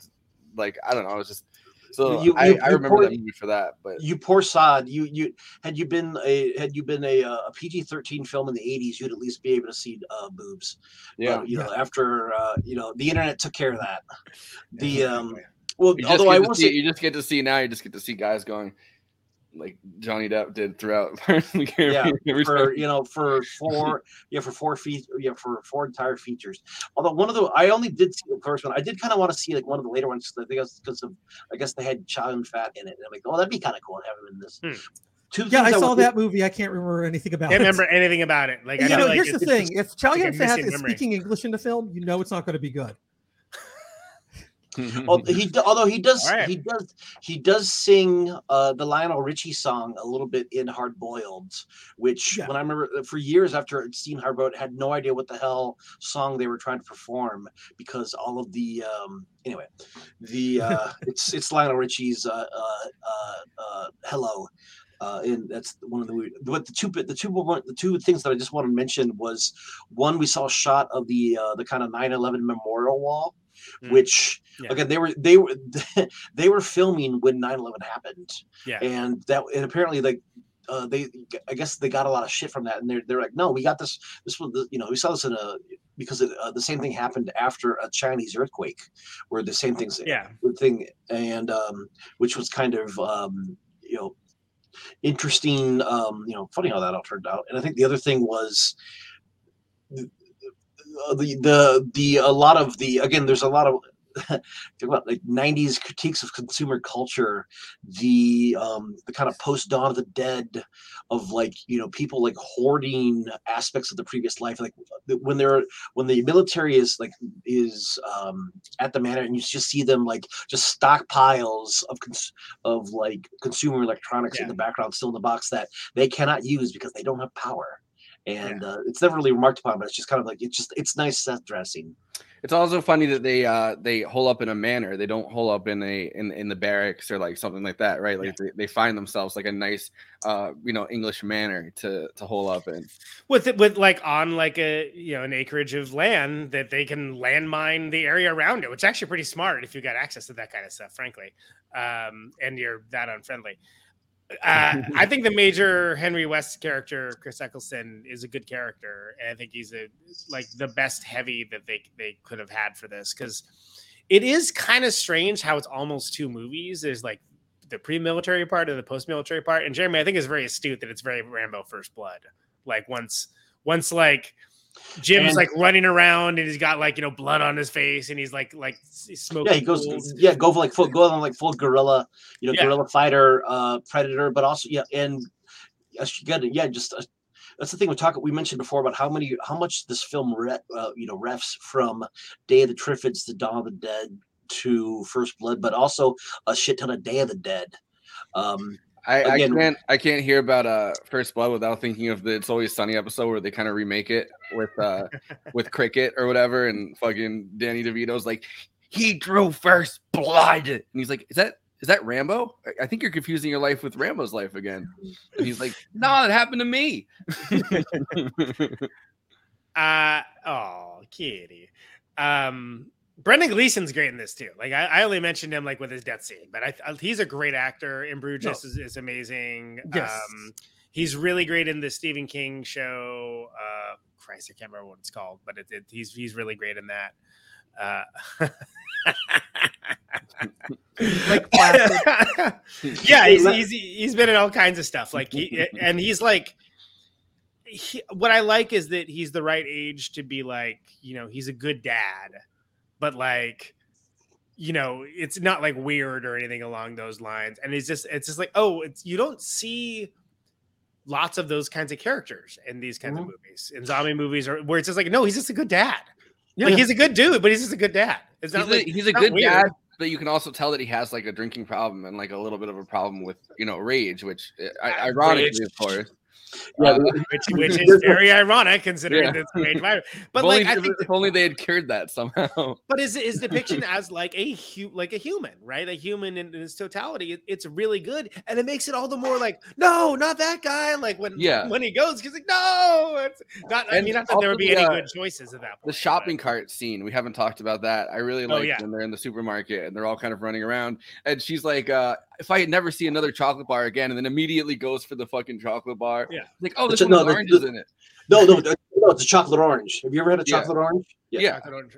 Okay. Yeah, and that's the uh, I think the Grandaddy song is playing to that, which is a great uh, usage of that song. The um, also the one thing I that I realized last night was kind of a nice little quirk of the shot of them, you know, driving away with the four carts, leaving there. But at some point, because the carts move, they they they're not anchored, so they start rolling. It looks like the carts are turning to much like how the end of Wicker Man has the kind of an accidental like movement with uh during the fire sequence at the very last shot the the carts kind of move and it looks like the carts are turning to watch them go well, I didn't even notice that. That's that's yeah, I just thought it was a really nice touch. Plus, Well, no, uh, well, and it's it's got big Omega Man vibes. too. Those carts are so had a good lonely. time. yeah.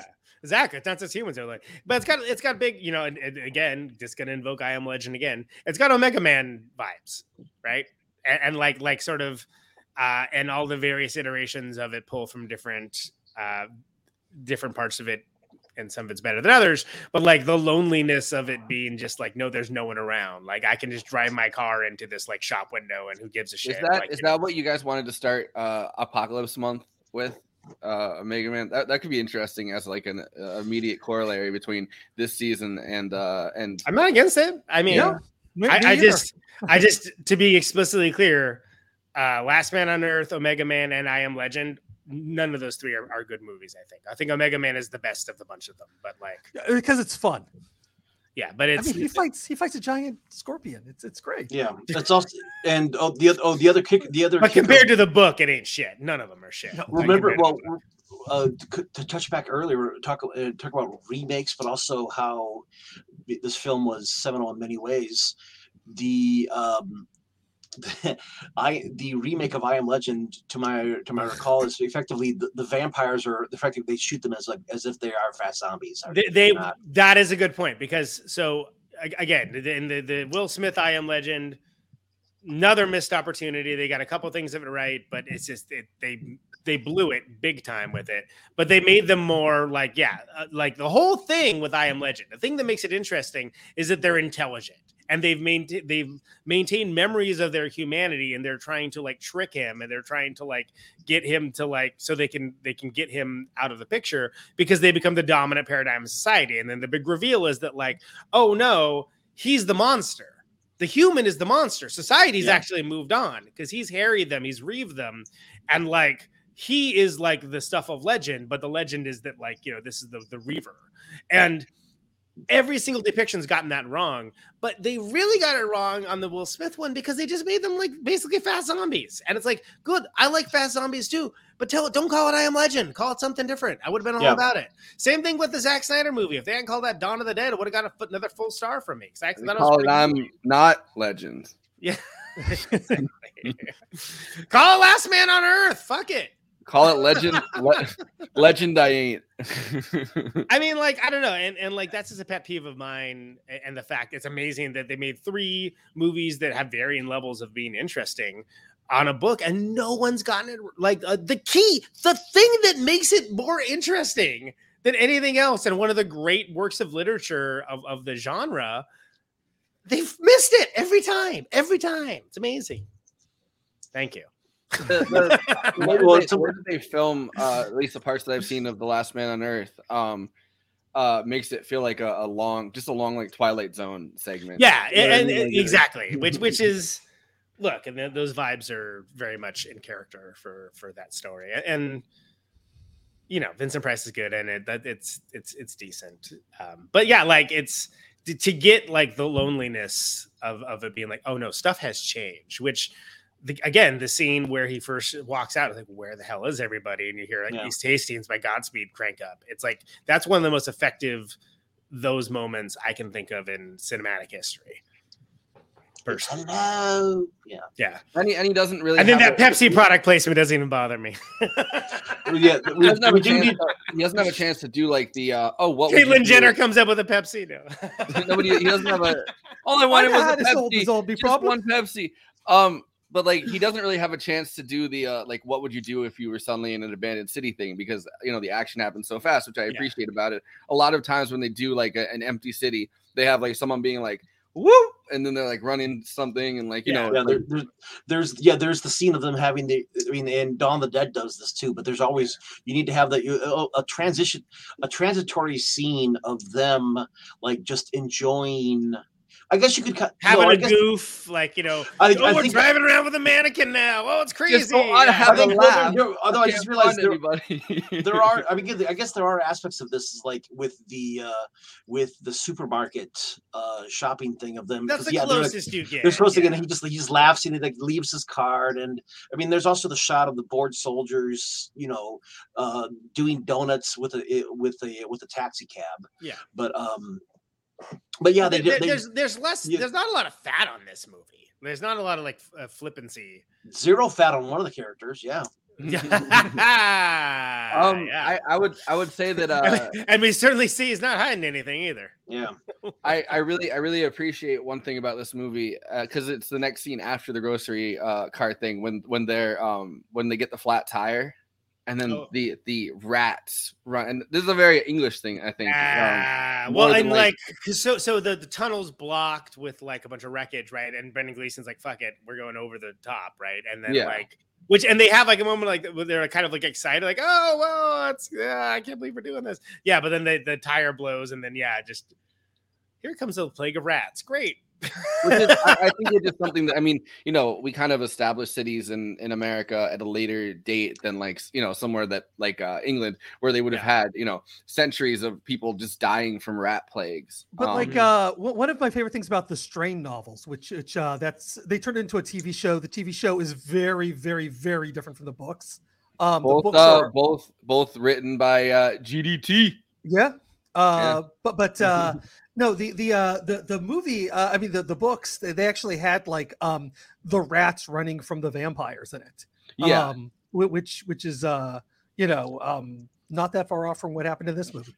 no, they have a lot of they have a lot of cool stuff like that in in in that um in, in the strain, which you know, I mean, it, it comes from a, a whole lifetime of uh Guillermo del Toro kind of doing these movies where he can actually write to the point where he's he's visualized all of this stuff in this world, which is kind Well, of look, cool. at look at like Cronos and stuff. You know, I mean, Yeah. yeah. Well, anyway, but I don't want to get. Like, But but the, the, the thing is is that the books are, are drastically different than the movie uh, or the TV show because Well, the, they rushed they rushed the last book into what like half a season. Oh, not only that, they, they rushed the first book too. Like like um uh the first half of the first book is like the first episode.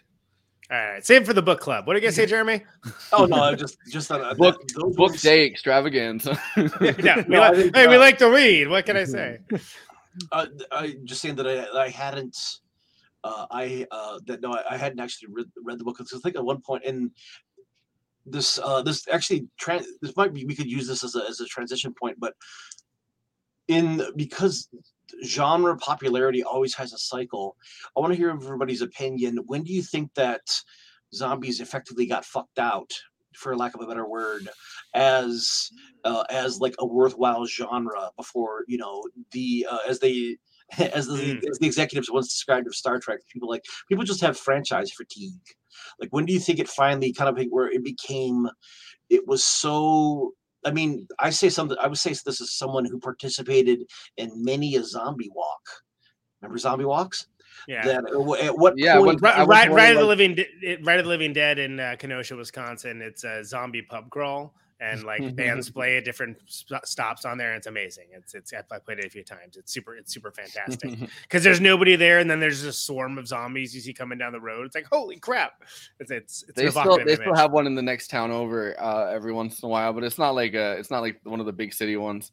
Um, I but I, I think that this movie kind of uh, is an interesting point to talk about this because it feels like you know the the slow zombie genre, right? Like kind of It was stale. The genre was pretty stale. yeah, and it, and it feels like it feels like a lot of the movies since this have been inspired by the idea of like fast zombies and Yeah. um, you know notions about pandemics rather than kind of uh, keeping it vague and um, kind of uh, you know instilling it within this pop cultural space that I don't think George A. Romero wanted to do because he wanted to tell you know this timeless story of human communication and and uh, you know that that wasn't using the wasn't foregrounding uh zombies as a um like as the real threat right? Like we're the real threat to each other which is something Yeah, that well, robert zombie- kind of jumped off of a lot with his with with the walking dead comics but like um but so for it to kind of be more terrifying again or to be terrifying again it's kind of fascinating that this movie it feels like it's the moment where it was like well what if we made them really fast and it's a bloodborne illness that anyone can get? And then like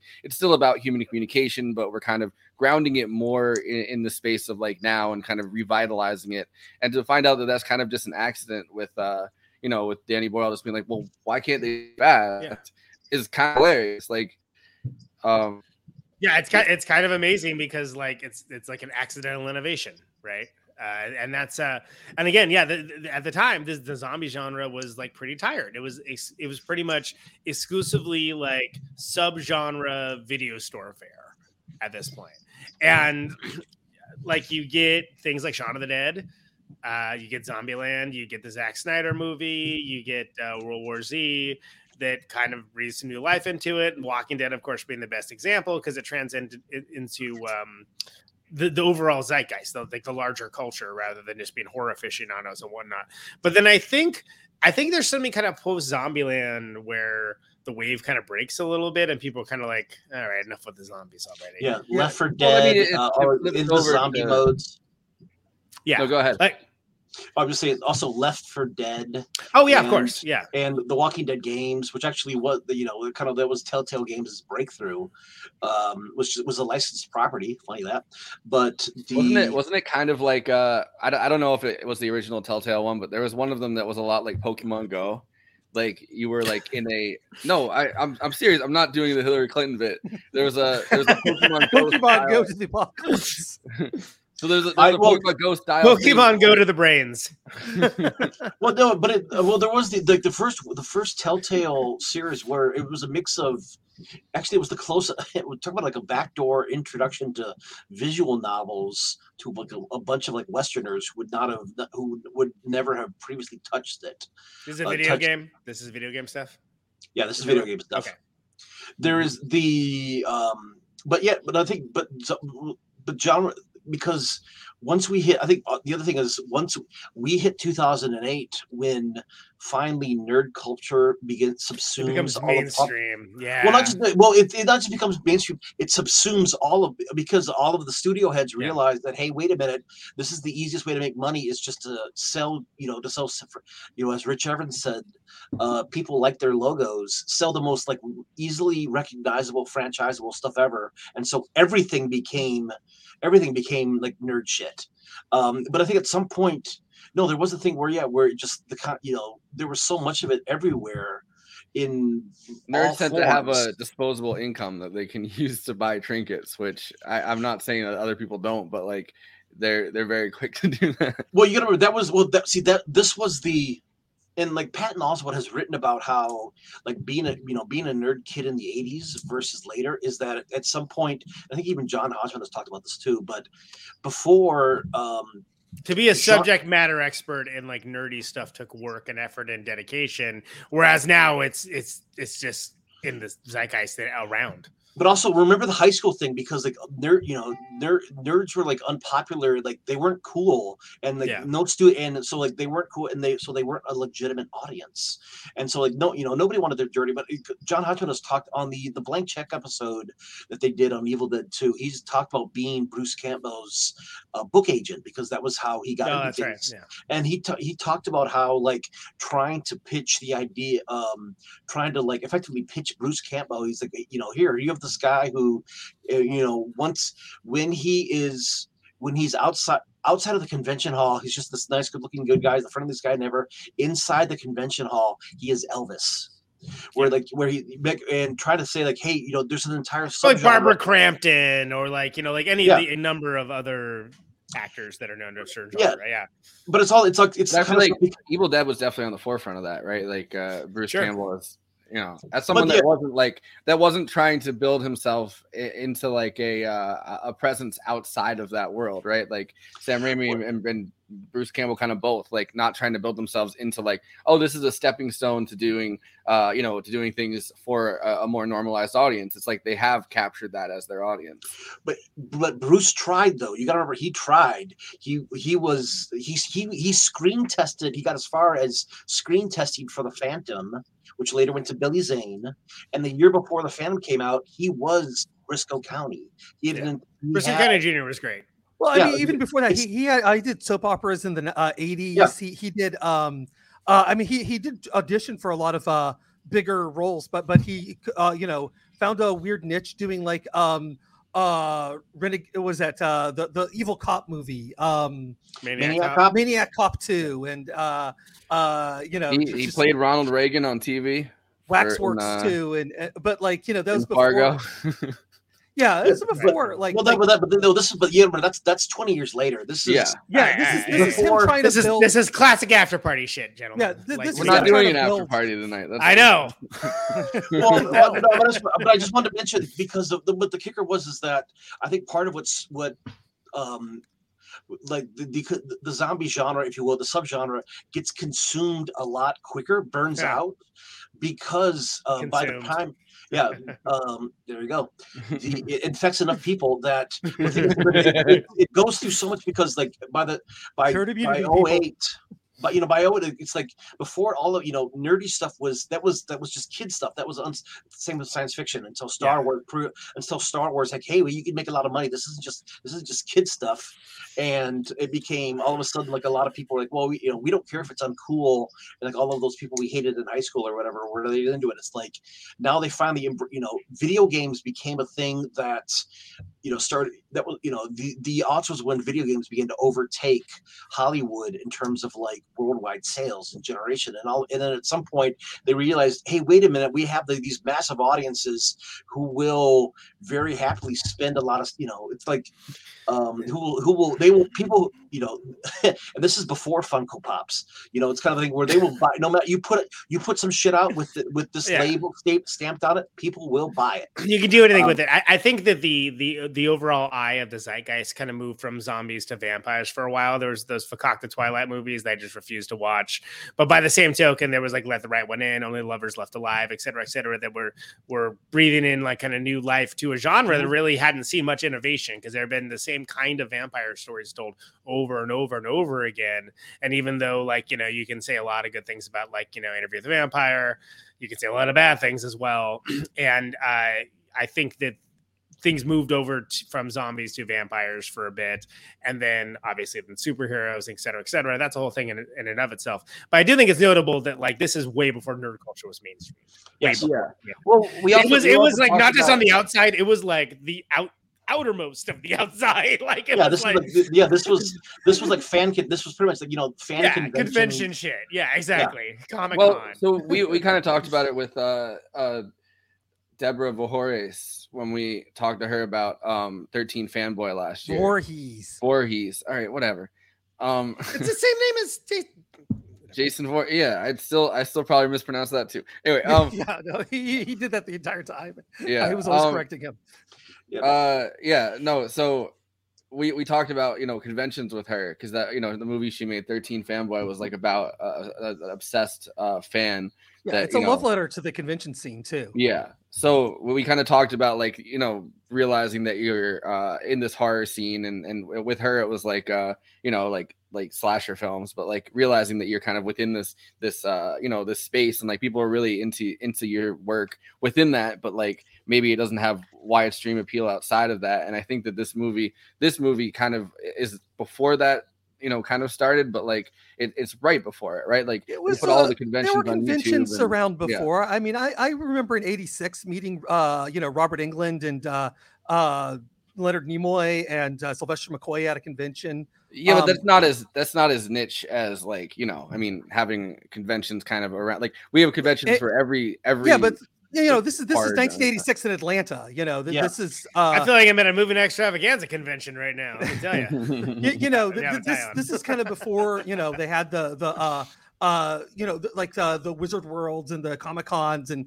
and whatever. Like like this is this is before those things were were thought about. Yeah. This was this was still like uh I mean you know let's not forget America killed Doctor Who with uh uh with our bad healthcare system at, at a convention in uh, Georgia. Um, and, Eric, because and, uh, and, and Eric Roberts was to blame yet again. Yeah. Yeah, That- no, that was uh, all- no, no, no. I'm talking about the second doctor. He he uh, had a heart attack and uh, got subpar healthcare because Oh of our, shit! That oh uh, okay yeah yeah you're right. I I completely forgot about that story. and that happened in Georgia where, where the conventions that I was going to. I, I didn't make it to that one. right, all right, where all come on, died, man. but- bring it in, bring it in. It's enough. Let's All go. right, here's a here's a here's a clip of the actual uh shooting process of this movie. Thank you, This is- please, thank you. Let's let's Uh, get back on is- track, folks. Yeah, we, we went we went way off track, but uh these are these are just fun scenes. These are just fun scenes of shooting 28 days later. Go ahead. Uh, thank you. Yeah, I'm not sure.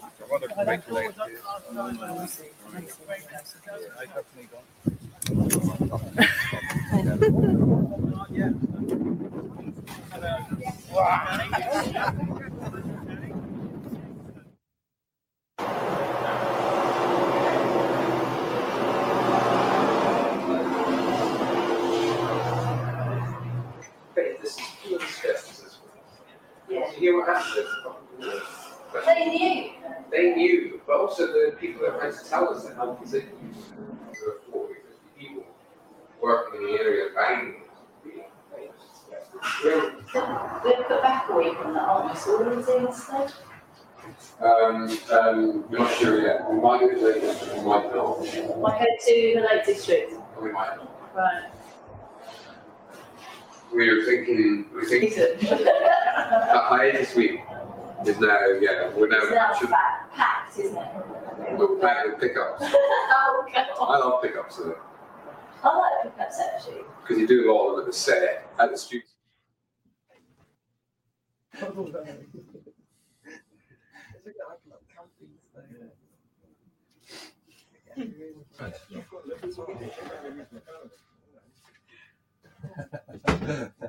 kind of amazing that they had to make the teeth worse in England.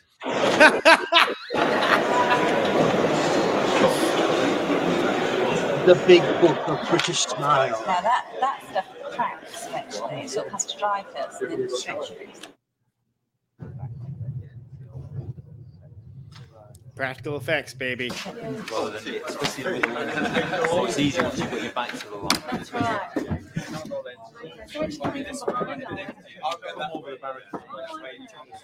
We could talk over it. I just thought some of the stuff was kind of cool. No, no, it is. I mean, and like I think that like, yeah, one of the things that makes this movie interesting is there's people right around. You know, like it's not People killing people, you know. Physical, actual people. Yeah. Not not a cell phone to be found. Just vibing. I, I like uh, I like watching them pull the cars out and like move Yeah, them yeah. around in this tunnel too. Yeah, that's, that's good. I feel like Brendan Gleeson's always been old. yeah. Yeah, he's like he's like Wilford Brimley that way. Yeah, I feel like he, he looked like that when he was 12. That's what I feel like. There we go, digital camera. No, but he's also he's only like 48 in this movie, so it's kind of weird to see him now. And he's like they like SNL put out the promo of him, uh, you know, or someone looking a lot like him, you know, tur- uh, busted tricks on a skateboard in the in the studio.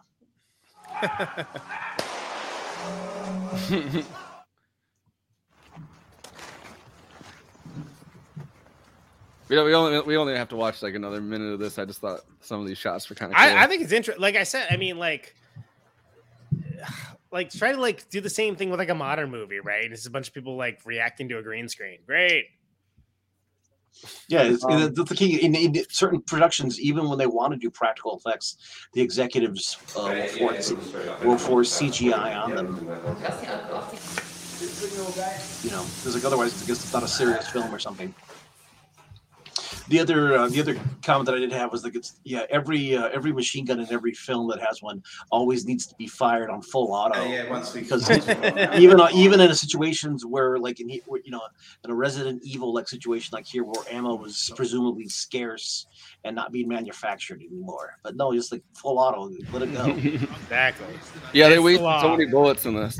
Um, one thing that I, I think is interesting is that this movie was at the beginning of uh, you know, the the DVD age where Mhm. people really started thinking about like what would be in the the DVD extras and stuff. So Yeah. there's um there's a commentary where they're talking about like the extra shots that they took in London. And they're like, no, we we just Did they like- film a TV of it?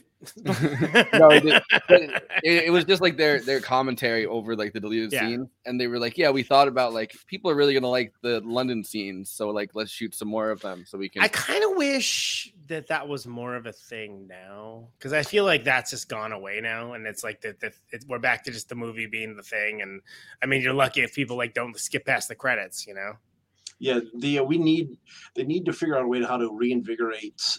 Um, nice. they, they need to figure out a way how to reinvigorate the commentary track because there are uh, I mean with certain films the commentary track is like it's like you know it, it is as entertaining if not more entertaining than the film like watching Spi- Spinal Tap, like it's basically a whole nother movie because they do it in character. It's amazing, right or or the uh what was it i think it's it's no it's not it's not cannibal it's orgazmo at orgazmo like trey and matt and dean and like all their friends are getting progressively drunker as the film goes on Oh, that's Cannibal And- too. Was it Cannibal 2? Okay, because like, though that one, I remember at one point because it's done. We were at one point they get bored, like shit. How much more time does this movie have left? And at one point you can hear that like Trey wanders off into the, into the kitchen. To, he's like, "Hey, what do we want to do after this? Let's go to the titty bar." Like, yeah, titty bar. So, like you can hear him off in the kitchen calling a cab to come pick them up because they're about they're almost finished uh, recording the movie. It's a Yeah, um, that, that might be Orgazmo, but but they did get drunk in uh, Cannibal uh, as well. Yeah, and it's the, a the uh, Tropic the Tropic Thunder commentary track is really good because uh, Robert Downey Jr. is still in character. So Nice. just decides to Yeah. the entire commentary track still in character as uh you know Australian guy playing a black guy. I, I love the Arnold Schwarzenegger ones because he's always just like he he just describes what's happening on screen, and there's yeah, like and then I do this. Yeah, it's All right. so funny. Let me describe what's about to happen on screen because it is time for the Letterboxd one-liners. Letterboxd, of course, is a place for film for film lovers to talk at with and to each other about the films they love, the films that they didn't love, the films that have people they're weirdly thirsty for. Bottom up democracy. Everyone gets to have their say, not just Siskel's and Eberts.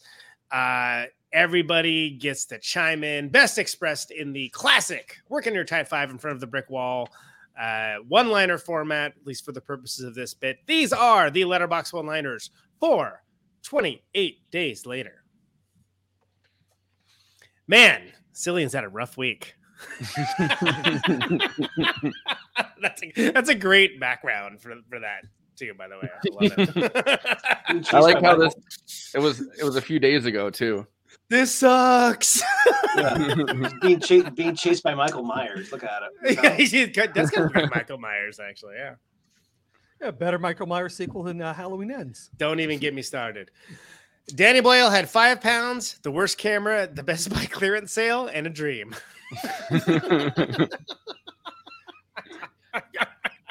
It, it's weird how how great and shitty this film looks at the same time. It's, It- it's, it it's re- it really incredible. does. Yeah, It's- the- somebody was commenting. Yeah, the, the Blu-ray and the DVD are just the same disc. Garbage, early early odds, Yeah. SD uh, DV. Yeah, I- I like the, the, uh, the, I the like- bootlegs in the official release look exactly the same. I like how they make it stylized in the hospital, which you don't have to do. Like, there's no reason for it to be stylized in the Yeah. hospital. You know what I mean? Like, Other than other than Danny Boyle's doing it, so it has to be that you know. But It's yeah. got, it's got, gotta get some Dutch angles in there, you know. It's, it's, yeah. it's Well, law. no, that's not the part that I think is weird. Like, it, it's just like he did something like uh, there's a hyper focus, and then he stylized the actual phones. So the Yeah. phones are in frame, and then he's like, uh, you know, I don't know. It just it was. a It's to make it unsettling, but it, it is a little little bit much. Yeah, but it's Yeah. fine. It's fine. that monkey at the beginning that had the bad news being fed to him all at once is the equivalent to your average day on Twitter.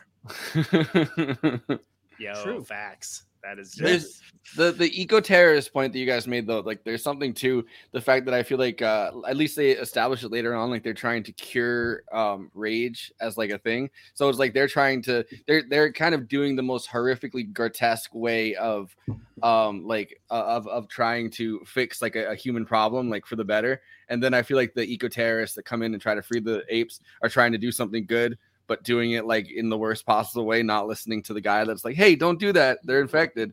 So it's like kind of on both ends. I feel like they're trying to do something uh, good for humanity in a way, but just completely missing each other at the same time.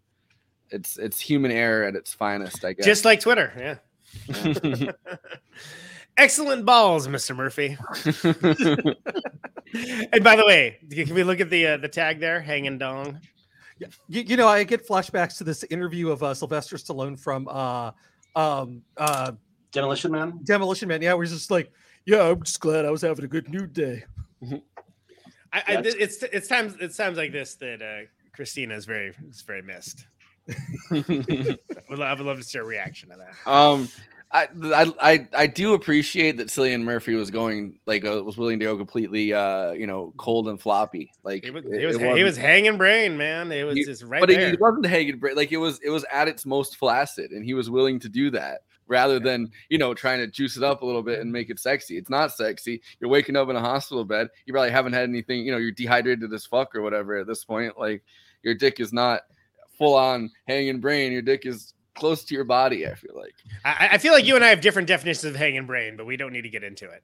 Uh, like I, I don't I don't think that means that like the the ball and cock are at like peak perfection and presentation. no i i No, feel like no, he's feel like, he's like turtle dick right now, but that's okay. I f- Yeah, yeah, I'm it's just saying. I feel like hanging break brain is more relaxed. This isn't rela- This is like a a an, an awakening, I guess. Uh, This is this is more dong discourse than I expected, but that's fine. Yeah. Cillian Murphy, hot. Zombies, desperate. Me, desperate and hot for Cillian Murphy. hanging brain. More like remove sunglasses, zombies. Oh Wow. There you go. There you go, folks. Meet the new boss. Audrey had the zombies today. Man, they, they just did that yesterday. Is that right? Ah, yeah, I watch, guess so. watch 24th of October 2022. Yeah. Yeah, yeah. Okay. That's well, well, impressive. that is impressive. I didn't even catch that. Repent. The end is extremely fucking nigh. That's Best the, that's the ever. most British line in the whole movie too. I think. So fucking good. I, And there's there's so many British. The humor in this is extremely British. Like the um, like when, when he gets them in the in the cab and he's like, uh, you know, I don't take uh, I don't take uh credit cards or or whatever like And credit cards or checks. Yeah. I, I- I love it. Yeah. Like the first thing the guy says to him whenever he gets uh, dragged into that little uh, shop is just like, um, you know, tells that bad joke about uh, a giraffe walks into a bar. Guy in a giraffe walks into a bar. The giraffe passes out. oh yeah. it's just like, Yeah. well, what is happening right now? Well, also, but uh, uh, that was yeah, that was the one nice touch of like he's actually he start because he's in a cab. He starts the meter as they leave, and then the, once they get to Manchester, you can see a shot that it's it's like up to like something like you know 400, 450 quid or something on the uh, on the meter.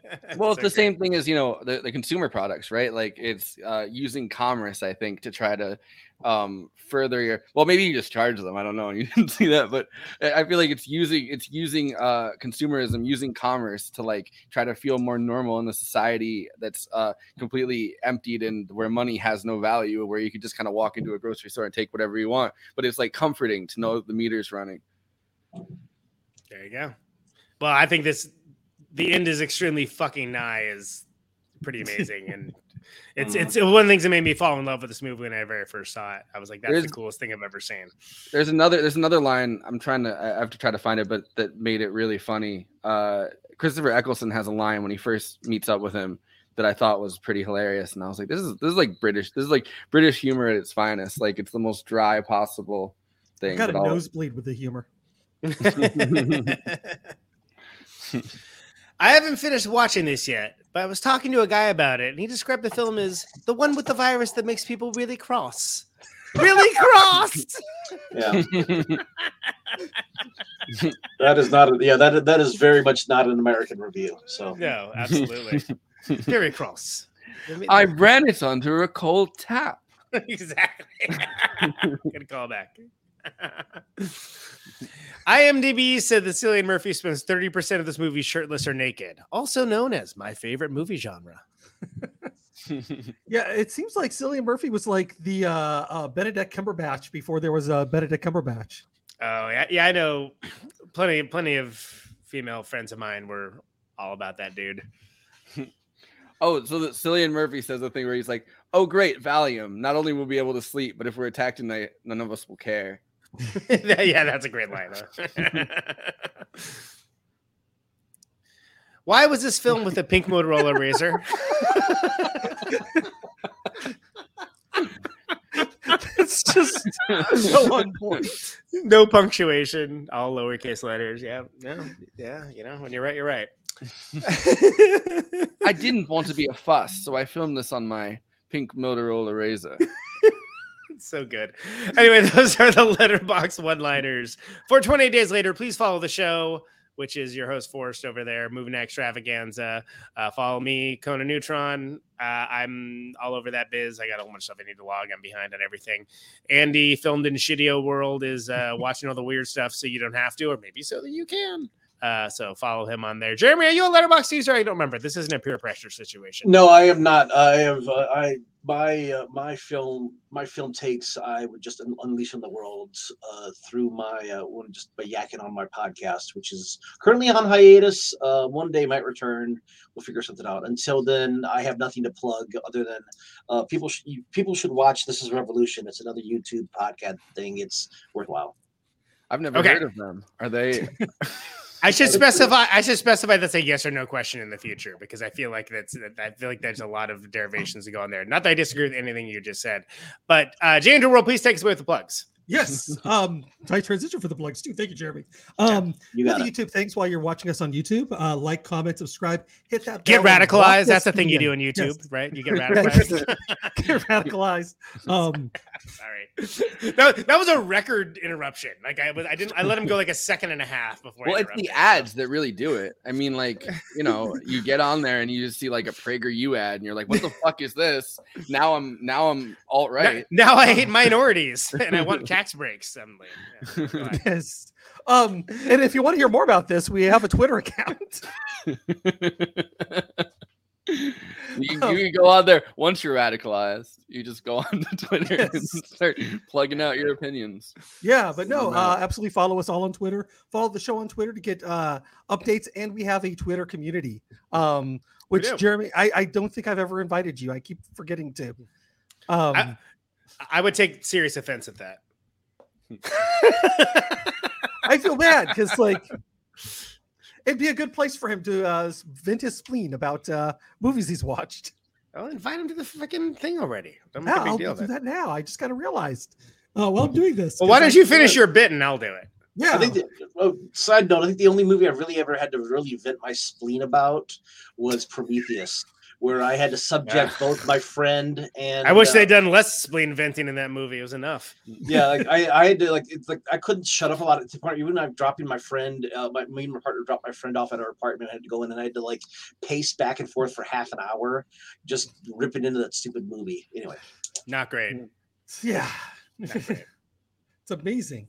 Um, but but we have a Patreon that you should support. Um, uh, the Patreon gets you access to after. That's parties. quite the transition. Oh yeah. By the way, give us money. Sorry. Go ahead. If you like hearing us go off topic, Yeah, yeah, yeah. Uh, you, can hear, you can hear all about it. Yeah, on, on our on our after parties, which you can have access to forever. I, I, yeah, I'm not gonna do it. It's it's No, it's, I'm- it's, it's, it's, it's, it's, after party forever. but not tonight.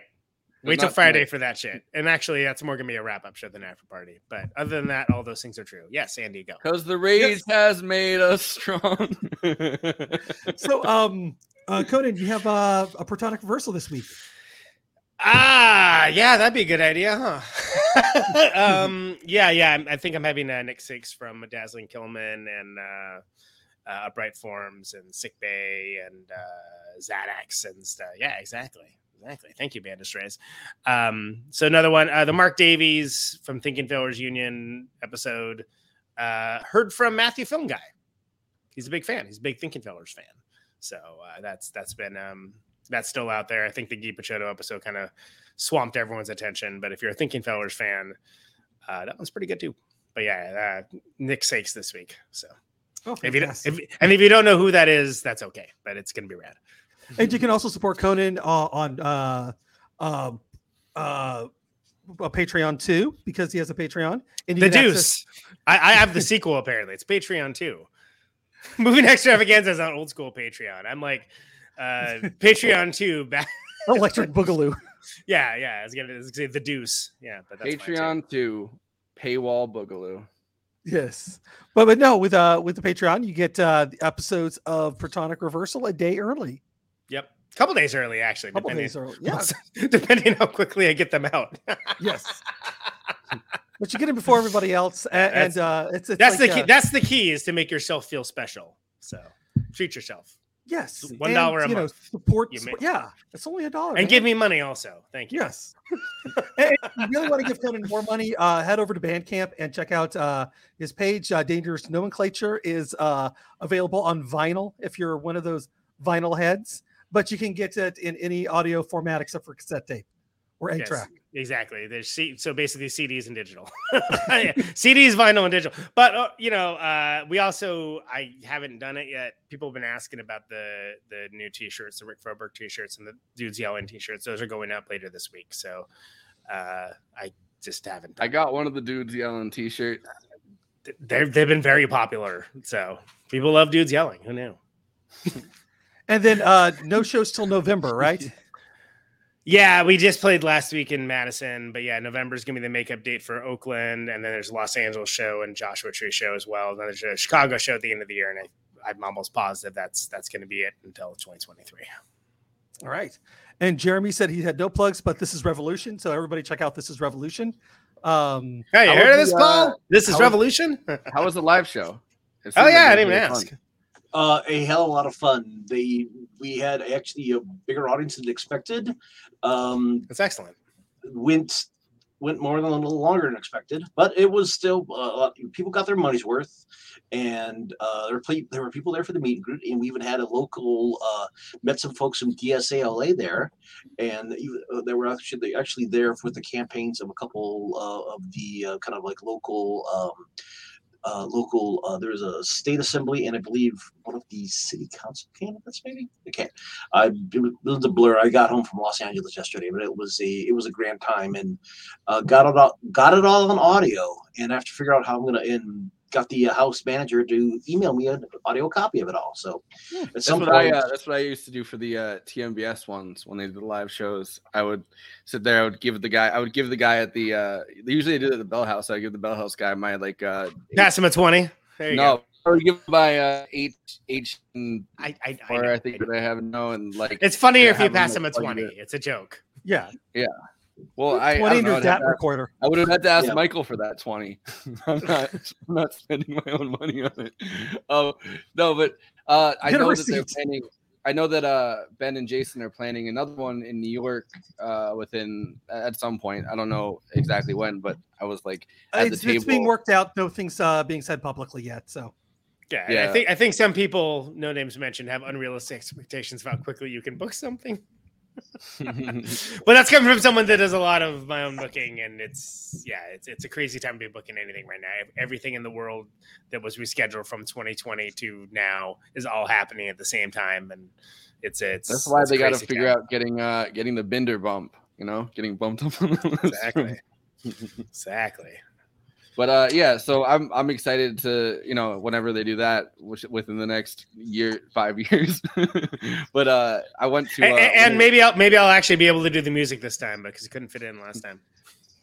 when they when they did the uh sublation launch though i went and hung out with everybody when they had those panels that was pretty fun but i, I imagine that the la sh- like show was much bigger and much more because they kind of just booked a, a bar that had like a, a back like a back patio or whatever for the sublation one and it was like nobody was really paying attention because it was like outside and they had like these panels and everyone was like pretty drunk by the time they had the panels. So there was like a, a good amount of people in the front that were like trying to listen to the panels that would just keep looking back at everyone that was in the back including including ben because he wasn't on the second panel like just having conversations and every fi- few seconds you'd hear shut the fuck up from Yeah, some, this like, one- from some yeah. random like nerdy dsa socialist in the front and part of me wanted to talk shit back and be like fuck you but i wasn't gonna do it All right, classic after party stuff. Andy, what's next? Oh, what is next? Um, I don't think know. I don't remember everything. where I'm Uh, at anymore. You know, yeah. But I'm gonna be on a plane in like seven hours, so let's fucking wrap this up. All right, yeah. No, I, I think uh, the only other thing would just be, you know, uh, check out Christina, who's not here, her Patreon. Uh, support her. Um, Cosmopolitics is the name of the channel, and I believe the Patreon, right? I believe so too. Yes. And, and so, uh, you know, please support her. She's, uh, even though she's not online right now, she is in our hearts. Always. Yes. She's she's live tweeting about how she wishes she was online right now, actually. but uh, I think that dog gets uh, upset when you know she's dog sitting and the dog starts barking and freaks out whenever she goes online. Which I, I, I feel I feel the same way every time she's not online. I start barking. It's crazy.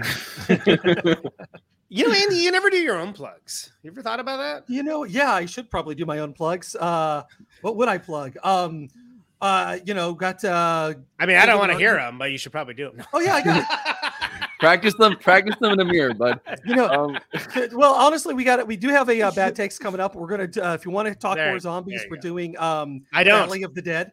Um, well, we were also going to be talking about uh, the Spanish Civil War. Uh, so, so you know, we're kind of using that. If you if you like either of those things, then watch the next episode of Bad Takes on wherever that is. Yeah, with uh, Brenton Langle and on this channel here. Oh, is that this you channel? can- Oh, you can okay. catch it on this channel. And tonight I'm gonna press the monetization thing, which you know hasn't come to much, but it's a fun time. All right, uh, going you to should, final. you thought. should you should probably do your plugs. Yeah. forward though. But but yeah, make yeah, quick. yeah. I never wrote myself in on my notes, so uh, I have guests, and um, I just have this. You have to do that. You- have to you're do very that. You have to do that. Well, I forgot to talk about myself. But, Yeah, uh, yeah, you know. All right. I'll- Every I'm week, sure- I'm just I'm like, sure everyone- Ah, crazy. Every week. I forget I forget to introduce myself. Every I week. took it out this week. Anyway, um, but starting with Jeremy, final thoughts. Anything you wanted to add on this movie? Yeah, but it's like when Elizabeth Warren tried to like you do a fact attack on like the Cherokee thing. It's like nobody cares. People are just gonna say it for forever now. Like so, you're gonna be like, oh, you forgot to introduce yourself, huh? It's not even in the intro. Nobody cares. Yeah. Jeremy. Here's the thing. Uh, I took I'm my just- Cherokee ancestry out of the intro. All right, Jer- Jeremy, what are your final thoughts on this? Uh, final thoughts is well, this is Leo, and he is a very demanding food demander. Um, no, enjoyed the film. Thanks for having me. Uh, it was interesting seeing it because I had never actually seen the film all the way through since the original Oh, no like, kidding. Okay. theatrical thing.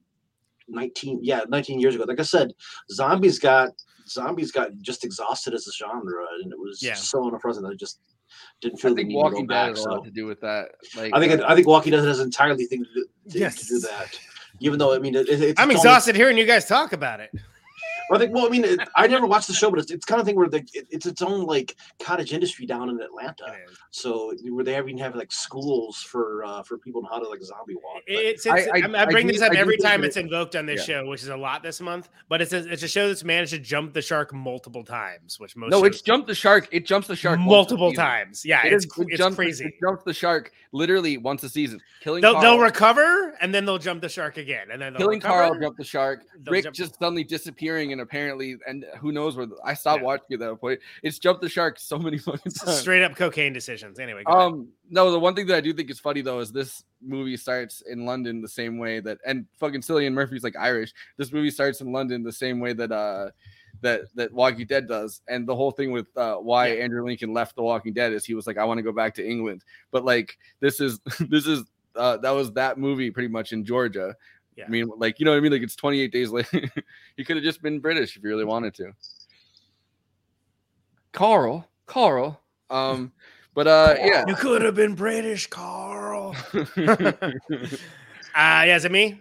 Yeah, Is it's it you. me? Uh, this film is absolutely completely necessary to be included in zombie extravaganza as we look over the entire genre uh, and that e- is even with the like well they really actually affected people yeah yeah yeah i fucking get it go back to reddit with that crap doesn't matter because again it's that's been in the chat that's like not technically a zombie movie, but that's that's brought that into this. By the way, it's you that's inserted that into the chat. I never did. Okay. But it's so influential that some of the things that it has uh, caused to be influenced are things that we just take as uh, almost for granted uh, in the genre now. And it, it did uh, re energize the world of this type of filmmaking and this type of movie that was not to be uh, overly cute about it, completely dead. Like it was as a genre was dead. There was no innovation happening with it whatsoever, and you did lead to some uh, ripoffs of it, including like, okay, the zombies are fast. Well, okay, if they're actual zombies instead of infected people, how are they actually have means of locomotion to do that? Whatever, who cares? Uh, that's fine, but it's it's it may seem kind of quaint now, but this is this was like one of the big game changers uh, to the zombie movie, and it's I love that Danny Boyle basically didn't care about anything that had happened before and was just going to do his own thing, and kind of inadvertently did that. Uh, I love the uh, pink Motorola Razr video of it all, and I think it's beautiful, and I think it's a perfect example of innovative filmmaking as we've gone over and over with all these different types of movies of just like people uh, innovating out of necessity and to to end up like making something cool. Perfect example of this. And I love that this is a movie that like he just got super frustrated by Hollywood and how these Hollywood movies are made and decided to just get like down and dirty with it. And I still gonna reiterate the fact that it's astounding to me that first of all he got a Godspeed You Black Emperor song on a on a motion picture, but had a dude make sound alikes to it that started a sound alike industry and that is is still to this day still happening. And all all this is ancillary to the fact it's a good movie. It's a fucking good movie. I saw it in the theater multiple times when it came out. Uh, we didn't talk about the ending. Uh, there are alternate endings that were shot, including one where Cillian Murphy's character just dies. I think it would have been ill-fitting to do that, and I think it would have actually diminished it as a film to have done. I like the ending. I think the ending is good, and I think it's perfect for the time. Because remember, this is pre-Katrina. This is pre-institutions failing us culturally on a major, uh, large consensus uh, zeitgeist-wise. So it's important to get into that mindset when you're watching this. Because again, this is almost 20 years ago, like Jeremy pointed out, and we're in a very different spot now. But this is a goddamn good movie, and uh, still, still fucks. Um, one one thing with one thing that uh with movies that have literally copied this, um, like YouTube kept recommending me some movie called Patient Zero, which is exactly Oh, it's the same thing. It's the same exactly movie. This movie, except for with Stanley Tucci, and it has a thirteen percent on Rotten Tomatoes. Sounds terrible. Sounds sounds like Andy will be reviewing it shortly. Uh, also, they, they they made a sequel to this. Uh, don't watch it; it's awful. Uh, but I, I would say the opening scene is phenomenal. it's fine. Then And, turn and then off the movie just goes right downhill from there. But they have talked about making a third one that would be Boyle directing and Garland writing. And Cillian Murphy said he would do it if if like it it all came together. That would be something I would be interested in because so would be Alex Garland said that he has um an actual like idea, like he had a specific idea for Right. something he wanted to do as like a an uh you know a last I guess project for this franchise, which kind which, of which say what you will about the, that dude's films, and I'll like argue either side. He's a big idea guy. Like he he's good with the ideas. Like he's he's he's like in an, in another era, he would have come up doing Twilight Zone episodes or something, right? Yeah. Like, Well, so, but I'm, I, I think that that's kind of more appealing to uh, to me, probably to everybody, than just saying like, "Hey, we're gonna make a third version of this because we can." Yeah, but like, gives a a, we're, we're gonna make a third version of this because you know the guy that wrote the original one has like an idea to do is kind of far more interesting. and I'm that. I mean, that's genuinely exciting to me. And I'm not someone that generally puts a lot of stock in sequels or uh, a, a lot of uh, you know. I, I don't. I think ev- I think there's too many things that are franchised that don't need to be franchised as well. But the, the fact that it would be those three would be like, okay, that's cool. I'm into that. And whatever Yeah. that is, I'm into checking that out. So maybe that happens. Who who knows? I, I'll be here for it. All right. Well, Andy, and remember, Jeremy has to feed his cat. yeah. Um, no, th- this movie, uh, I remember the first time I watched it, I was really confused because I thought that Cillian Murphy was one of the uh, protesters that broke in for, for a while. And then, you know, he starts talking about being a bicycle guy. And I'm like, wait, what did I miss? Um, but like, You this didn't is see like, the scene where he no- woke up in the hospital. uh, yeah, yeah, I, I thought that's why he was in the hospital. Um, but I didn't, I because I didn't know who anybody was. Like, like you know, I couldn't, I couldn't pick silly. I just watched this. movie two days ago.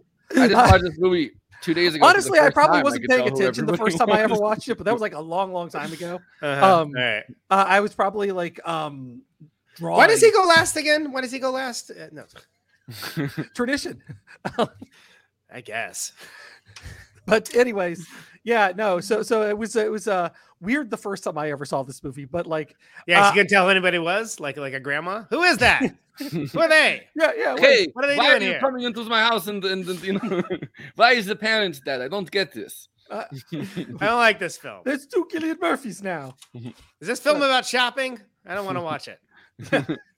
No, I, I was probably like doing artwork at the time and just Uh, had it on in the background. I wasn't really Yeah. paying attention. Shocking. But I was very confused the first time I watched it.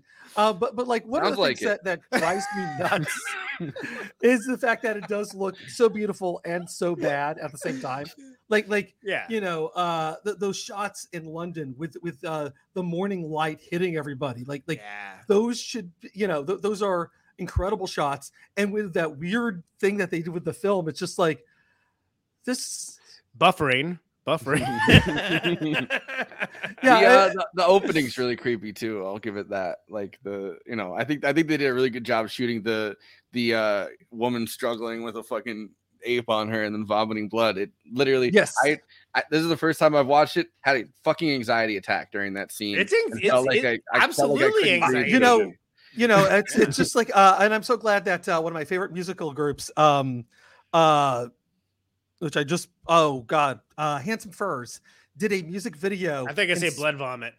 I- I actually- they actually do um uh a, a, a Rage version- all over the machine. except uh, where, where they're like uh you know handsome furs are playing a house party and somebody comes in infected and the whole party gets infected and then one of the band members gets infected and starts chasing after uh the other band member and it is uh like one of the most haunting music videos you'll ever see and it's it all owes itself uh to this movie Okay. Well, I want to tell you guys the, the ride's over, and uh, I don't take credit cards and I don't take checks.